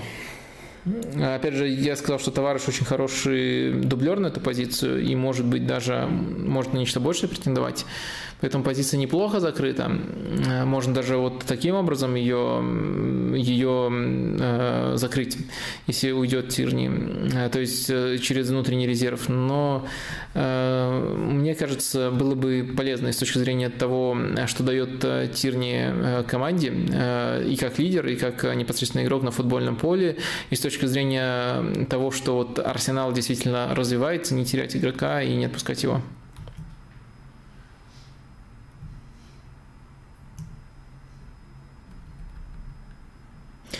Нужен ли МЮ современный правозащитник при наличии Далота и Ванбисаки?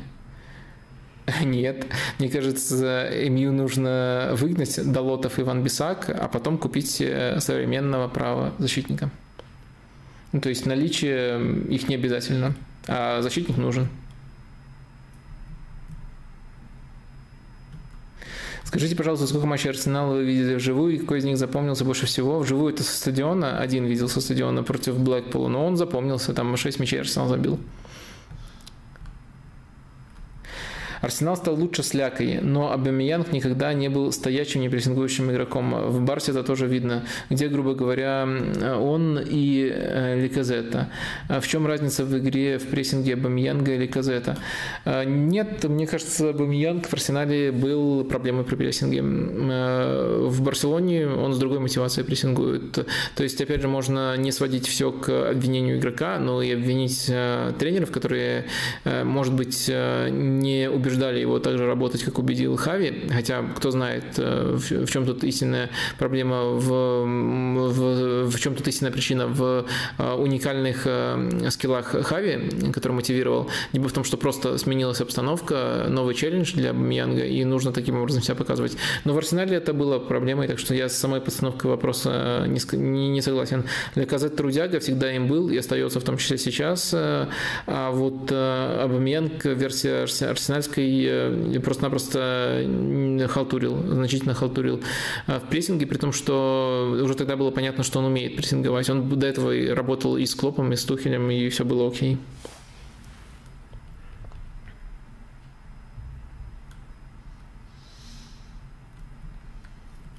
Можно ли сказать, что Бруну и Мью идеально подошли друг к другу, ведь клуб получил креативность, а Бруну необходимую свободу, роль десятки, ведь мы видим сборную, у него проблемы при 4-3-3, у него проблемы не при, не при 4-3-3, он в спортинге играл в этой схеме, э, у Жоржа Жезуса очень э, здорово, э, у него проблема из тренера Сантуш, то есть не, не надо так сильно упираться в схемы, есть стиль, есть функции футболистов, Бруну потрясающий игрок, потрясающего интеллекта, который может играть и в структурной команде, и в, там, где ему нужно склеивать структуру. Причем в МЮ он скорее именно склеивал структуру, а не играл в бесструктурной команде. У МЮ все было структурно присутствие, но очень медленно, а Бруно возникал в нужных зонах постоянно, так что я бы не сказал, что он был свободным. Он был склеивающим игроком, так что на всех уровнях с вами не согласен. Ну и вот свое видение я изложил, иначе вижу этот вопрос. Э, как вы считаете, есть ли у Букая Сака э, потенциал э, стать игроком, претендующим на золотой мяч? Ну, мне кажется, для этого ему придется уйти из Арсенала. Я не хочу, чтобы он уходил из Арсенала, так что пока нет.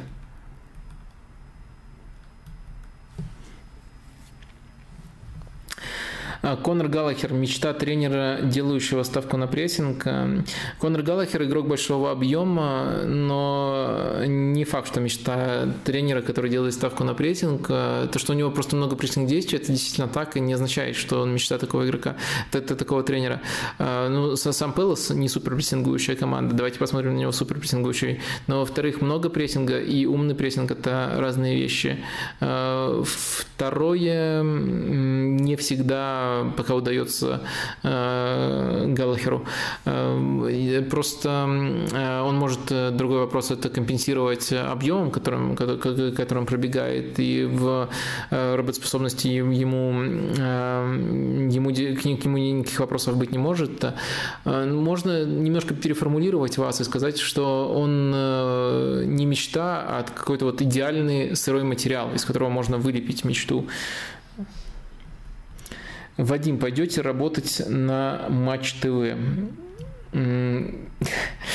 Э, это, это, э, это предложение, вы с Матч ТВ пишете, э, чтобы я шел туда работать. Но я не знаю, насколько корректно это раскрывать, но я на самом деле с определенного момента не хожу на Матч ТВ даже как приглашенный гость. Мне кажется, что Матч ТВ всегда, понятное дело, был федеральным каналом с, с таким с душком, с не очень хорошей репутацией, информацией, но до определенного момента, по крайней мере, появляться там гостем э, меня не смущало, потому что есть много хороших людей, их количество тоже сокращается, которые там работают, и с которыми э, мне в целом приятно общаться и поддерживать отношения, и мне было нетрудно появиться там в качестве гостя. Но где-то в последние недели, мне кажется, планка дна была пробита настолько сильно, что мне даже противно туда в качестве гостя приходить э, под э, планкой дна. Я подразумеваю, ну вот и там свежую историю с э, приветом от ведущего, как его там, а, Анисимов или как-то так к полякам. Это просто мерзко. И многочисленные высказывания руководителя канала Тащина, который, ну, и смехотворный, и тоже не вызывают у меня никаких либо симпатий. И превращение этого ток-шоу есть тема в классическую пропагандонскую помойку, как, как и весь канал, в принципе. Так что нет, мне теперь мерзко даже появляться на Матч ТВ, даже когда об этом просят люди, которых там я при прочих равных, к которым я при прочих равных отношусь с симпатией. Пока я там даже в такой форме не появляюсь, и я думаю, это не изменится. И, конечно, всегда не хочется слишком сильно зарекаться, пока не изменится сам канал. Это не изменится, но просто я не хочу оказаться перед самым трудным выбором. Так может получиться, что Матч ТВ вообще останется единственным, единственным местом, где можно оставаться в профессии, оставаясь в России. Но пока вот мое отношение такое. Не буду категорично говорить, да никогда ноги моей там не будет, но что точно могу сказать, это мое искреннее отношение. Я его не поменяю и буду его высказывать, даже если, даже если вдруг когда-то меня сведет судьба с Матч ТВ. Вот такой хитрый, немножко я хотел сказать еврейский ответ, но не корректно это, наверное, будет. Ну ладно, уже это прямой эфир, иногда такое бывает. То есть, э, с одной стороны, честно, с другой стороны, э, без вот этих вот э, героических, что да никогда в жизни, слово никогда вообще я не люблю, но мое вот текущее отношение, оно такое, и минимум, что я могу сделать, это его высказать, какое оно действительно есть. А, так, а, с чатиком вроде разобрались. Для самых стойких, а, тех, кто готов со мной разменять третий час этого стрима, будет еще ответы на нефутбольные вопросы. Там отдельный блок остался. И я решил, что раз такой стрим, то и раз их много, то можно в самый конец для тех, кто просто не отключится ни при каких обстоятельствах, оставить этот блок. Поэтому последнее напоминание на сегодня про лайки. Э, э, давайте, э, давайте, если вам не трудно, эту активность проявим, и это действительно помогает продвигать стрим. И переходим к этим вопросам. Первый такой нефутбольный вопрос. А, не хотелось бы переходить на какие-то личные, не хотелось бы переходить э, какие-то личные грани, но если вам комфортно, было бы интересно услышать, как вы готовитесь к просмотру матча для себя. Непосредственно смотрите матч и непосредственно смотрите матч. Есть ли какой-то любимый напиток для просмотра? Делаете ли записи по ходу матча? Ругаетесь ли на футболистов за плохую реализацию, индивидуальные ошибки? Э, заворачиваетесь ли в плед? Ну, э, давайте тут по порядку.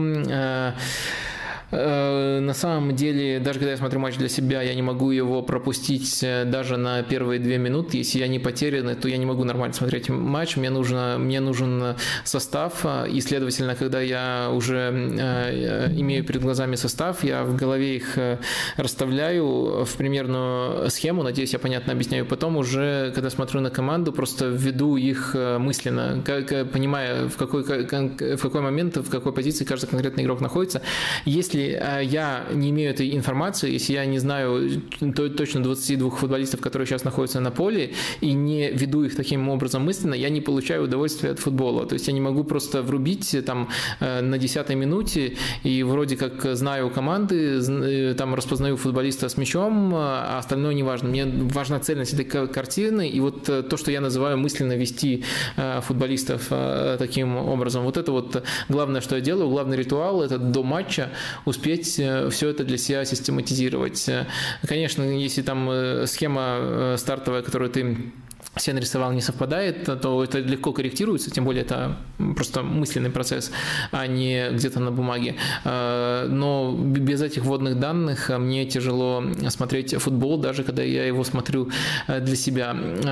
Что касается остальных вопросов, то они, по сути, все упираются, ну, кроме напитка. Напиток э, либо чай, либо вода, что-то другого я в последнее время вообще не употребляю.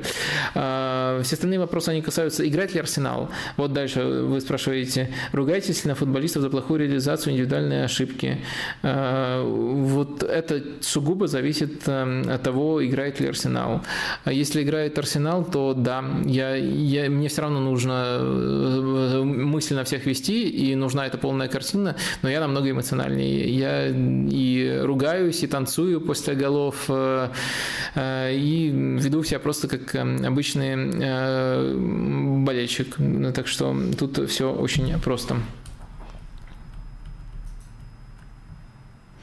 А для вас это развлечение, полезное хобби или исключительно работа? Продолжение этого вопроса. Э, для меня это развлечения и хобби, в первую очередь, э, это, меня, это мне действительно доставляет удовольствие. То есть мой процесс просмотра футбола, наверное, отличается от среднестатистического, ну, как я вот описал, но из этого процесса я не просто какие-то данные извлекаю, которые потом в работе использую, я получаю искреннее удовольствие. Так что я бы сказал, что это э, хобби. Так, ну и дальше там еще такое дополнение. Может, как-то по-особенному смотрите матчи определенных команд. Например, на личном опыте могу порекомендовать при просмотре игр Севильи закрывать глаза. Очень помогает. А, у меня таких советов нету. Я, наверное, вот ритуал, который я делаю, он не относится к конкретным командам. Я вот описал в самом начале, отвечая на этот вопрос. А, добрый день. Подскажите ресурсы, каналы, где можно найти больше всего различной статистики. Спасибо. Почти уверен, что когда-то отвечал на этот вопрос, но поскольку это недолго ответить, я скажу. Два основных ресурса, два главных ресурса, которые есть в открытом доступе и которых мне хватает при правильной работе с данными, это Хускорт и это FBRF. Ну, еще Understat конкретно для их же. Если там хорошо копаться, хорошо работать, то э, это, этого достаточно для того, чтобы э, Э, ответить практически на все э, вопросы. Э, остальные, остальной статистики нет в, открытой, в открытом доступе, но я в работе практически не использую то, то, того, что нет в открытом доступе. То есть я понимаю, что можно еще круче, что где она примерно есть в закрытом доступе, но это, это, это, того, что я перечислил, вполне хватает. Главное просто уметь рыться. Если вам это действительно интересно, рыться в, в, в этих данных, то я думаю, вы на все основные вопросы для себя так или иначе ответ найдете. А, на одном из стримов вы сказали, что помимо футбола еще активно следите за NBA. Какой ваш любимый клуб, э, игрок и почему из прошлого или играющий сейчас? Э, я не сказал, что я активно слежу. Э, я сказал, что я, э, я, э, если бы у меня было больше времени, я бы еще смотрел NBA. И я немножко слежу за NBA по цифрам. И тоже посоветовал Basketball Reference как сайт, где очень много этих данных, и, и на которые ты смотришь иногда с завистью, что в футболе такой детализации на самом деле нету, и нету таких исторических выборок. Там очень, очень давно начинается эта статистика. Э, вот так я сказал. Но это не мешает мне иметь э, любимого игрока. Э, что касается игрока, то это э, Ставкари, мой любимый игрок. Опять же, я не претендую на такое глубокое понимание. Мне просто очень нравится, нравится его история в конкретном контексте, в том, как он своей игрой поменял все вокруг. Ну и команда у меня постоянно меняется. Мне я всегда желаю успехов э, команде, в которой работает э, Дарил Мори. Э, мне нравится, и опять же, его тоже влияние на эту, скажем так, трехочковую революцию в баскетболе. И мне в целом он симпатичен как персонаж и как человек, который управляет баскетбольным клубом. Так что вот, вот такие у меня предпочтения из категории личные вопросы. Э, сейчас, когда футбола наука стало меньше, если я правильно понимаю, вы правильно понимаете, ваши шансы прокомментировать матч упали вообще до нуля? Или есть какие-то обнадеживающие новости? Надеялась хотя бы на товарищеские матчи сборных, но э, фиг вам. Так, не совсем такая прямая связь. Я не думаю, что связано как-то с тем, что футбола стало меньше на око, то, что я не комментирую. Ну, просто меня больше воспринимают на этом канале, и есть полное право меня так оценивать, и спасибо, что так оценивают меня, как человек, который лучше подходит под формат разогрева. Насколько я понимаю, там вообще нет такой явной обязательной практики э, двух комментаторов. Э, ну, у каждого свое, может быть, отношение к этому. Э, и тем более деление на первый, второй комментатор. Это, это там в целом не супер часто, не так, чтобы каждый тур это наблюдается. А меня как опцию воспринимают как человека на разогревы, и это включает в том числе там еще перерыв и после матча. То есть перед матчем, после матча студии вот такие вот. Так что это большая проблема, чем сокращение количества матчей. Если бы э, не то, что сейчас э, так мало матчей, э, что вот их невозможно, что а комментаторов много, и что там невозможно всех разместить, и что конкуренция возросла, мне кажется, тут проблема именно в том, какие стандарты комментирования, даже не стандарты, а просто направления комментаторские на ОКО, и в том, как меня воспринимают. Например, уже после...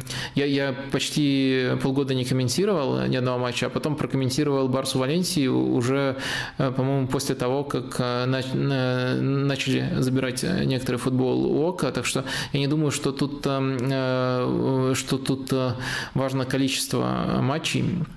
Э, тут э, важно просто то, э, то что требуется от комментаторов, от комментаторов в глазах тех, кто этот курс задает. Вот мне кажется, что, короче, я ни в коем разе не жалуюсь. Мне кажется, вы тут в вопросе немножко жалуетесь, что я мало комментирую, но мне, мне, мне кажется просто, что тут немножко другая связь. И не, не в количестве футбола дело, а просто в э, том, что вот вам нравится такая модель комментирования, а кто-то смотрит иначе. Э, это решение, кем бы они ни принимались, в любом случае будут объектив... субъективными решениями, э, основанными на каком-то видении конкретного человека. Э, вот я, насколько я понимаю, в, именно в формате комментатора, второго комментатора, комментатора-эксперта не вписываюсь в это видение, и поэтому не очень много таких матчей возникает где я мог бы именно комментировать э, в лайве.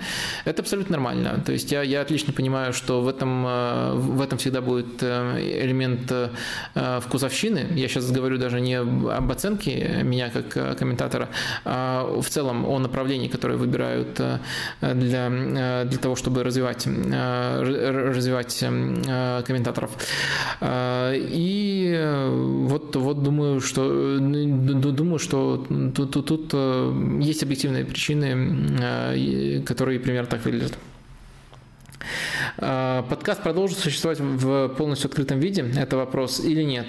Э, ну, Э, как минимум один выпуск э, по ближайшей Лиге Чемпионов мы запишем в открытом виде. Э, дальше, судя по всему, судя по всему, придется вернуться, в принципе, в тот формат, в котором мы существовали последние полгода. Я не в восторге от этого, но это единственный способ сохранить подкаст. Так что думаю, что мы в скором времени вернемся все-таки в закрытый формат, и это к сожалению, вопрос формулируется так, либо, либо таким образом, либо сам проект может просто-напросто э, умереть. Э, вот так все тут э, просто, но если вы спросили, прояснил ваше любопытство. А, дальше а, вопрос такой. А, вопрос наконец стрима в рубрику «Нефутбольные вопросы». Смотрите ли вы политблогера Максима Каца? Если да, то как к нему относитесь? Смотрю достаточно часто. Отношусь как к бывшему блогеру sports.ru, то есть с солидарностью. Если вы не знали, то был такой период в карьере Максима. Он про покер писал на sports.ru, поэтому Изначально, даже когда он только появился и стал набирать популярность на Ютубе, э, из-за этого определенную симпатию испытывал. А что касается э, в целом отношения, то, во-первых, мне кажется, что в ролики весьма полезные на канале, но там очень-очень много работы командной, команды, то есть авторов, которые пишут, и он вроде не скрывает, что у него есть команда авторов, которые это пишут, ну и, следовательно, сама личность Максима а, Каца в этих роликах, она не, не так, не, не такое большое влияние э, играет. То есть это человек, который просто сверяет по тебе этот текст и озвучивает его. При этом есть э, определенные проблемы, э, при этом есть определенные претензии к нему как к человеку, который в моих журналистских глазах мог бы лучше ссылаться на источники. То есть очень часто большие куски видео, большие смысловые фрагменты заимствуются из одного источника, и на него либо ссылаются не полностью, например, например, упоминают, что такое был, но не оставляют ссылку нигде, либо и вовсе не ссылаются, что тоже, на мой взгляд, э, э, некрасиво. Э, но если смотреть не с позиции вот эм, журналиста зануды, а с позиции зрителя, то вполне добротный канал, где нужно все-таки делиться, что там 90% это просто хорошо написанные тексты, где очень много информации, а не мнения эм, Работают с информацией неплохо. Есть отдельные провалы, которые на, на общем позитивном фоне я бы, наверное, особо не выделял. Ну, вот примерно такое отношение в целом позитивное.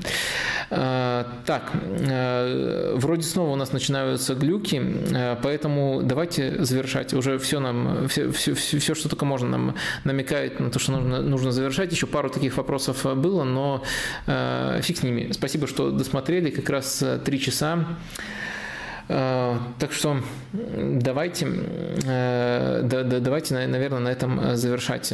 300 человек, э, ниже этой планки мы не опустились ни при каких условиях. Спасибо вам за лояльность, спасибо за активность. Обязательно пишите в комментариях, а мы постараемся разобраться, что все-таки происходило на этом стриме, почему такая жизнь творилась, чтобы этого в будущем не повторилось. Еще раз сори за эти технические трудности. До следующей недели. Пока.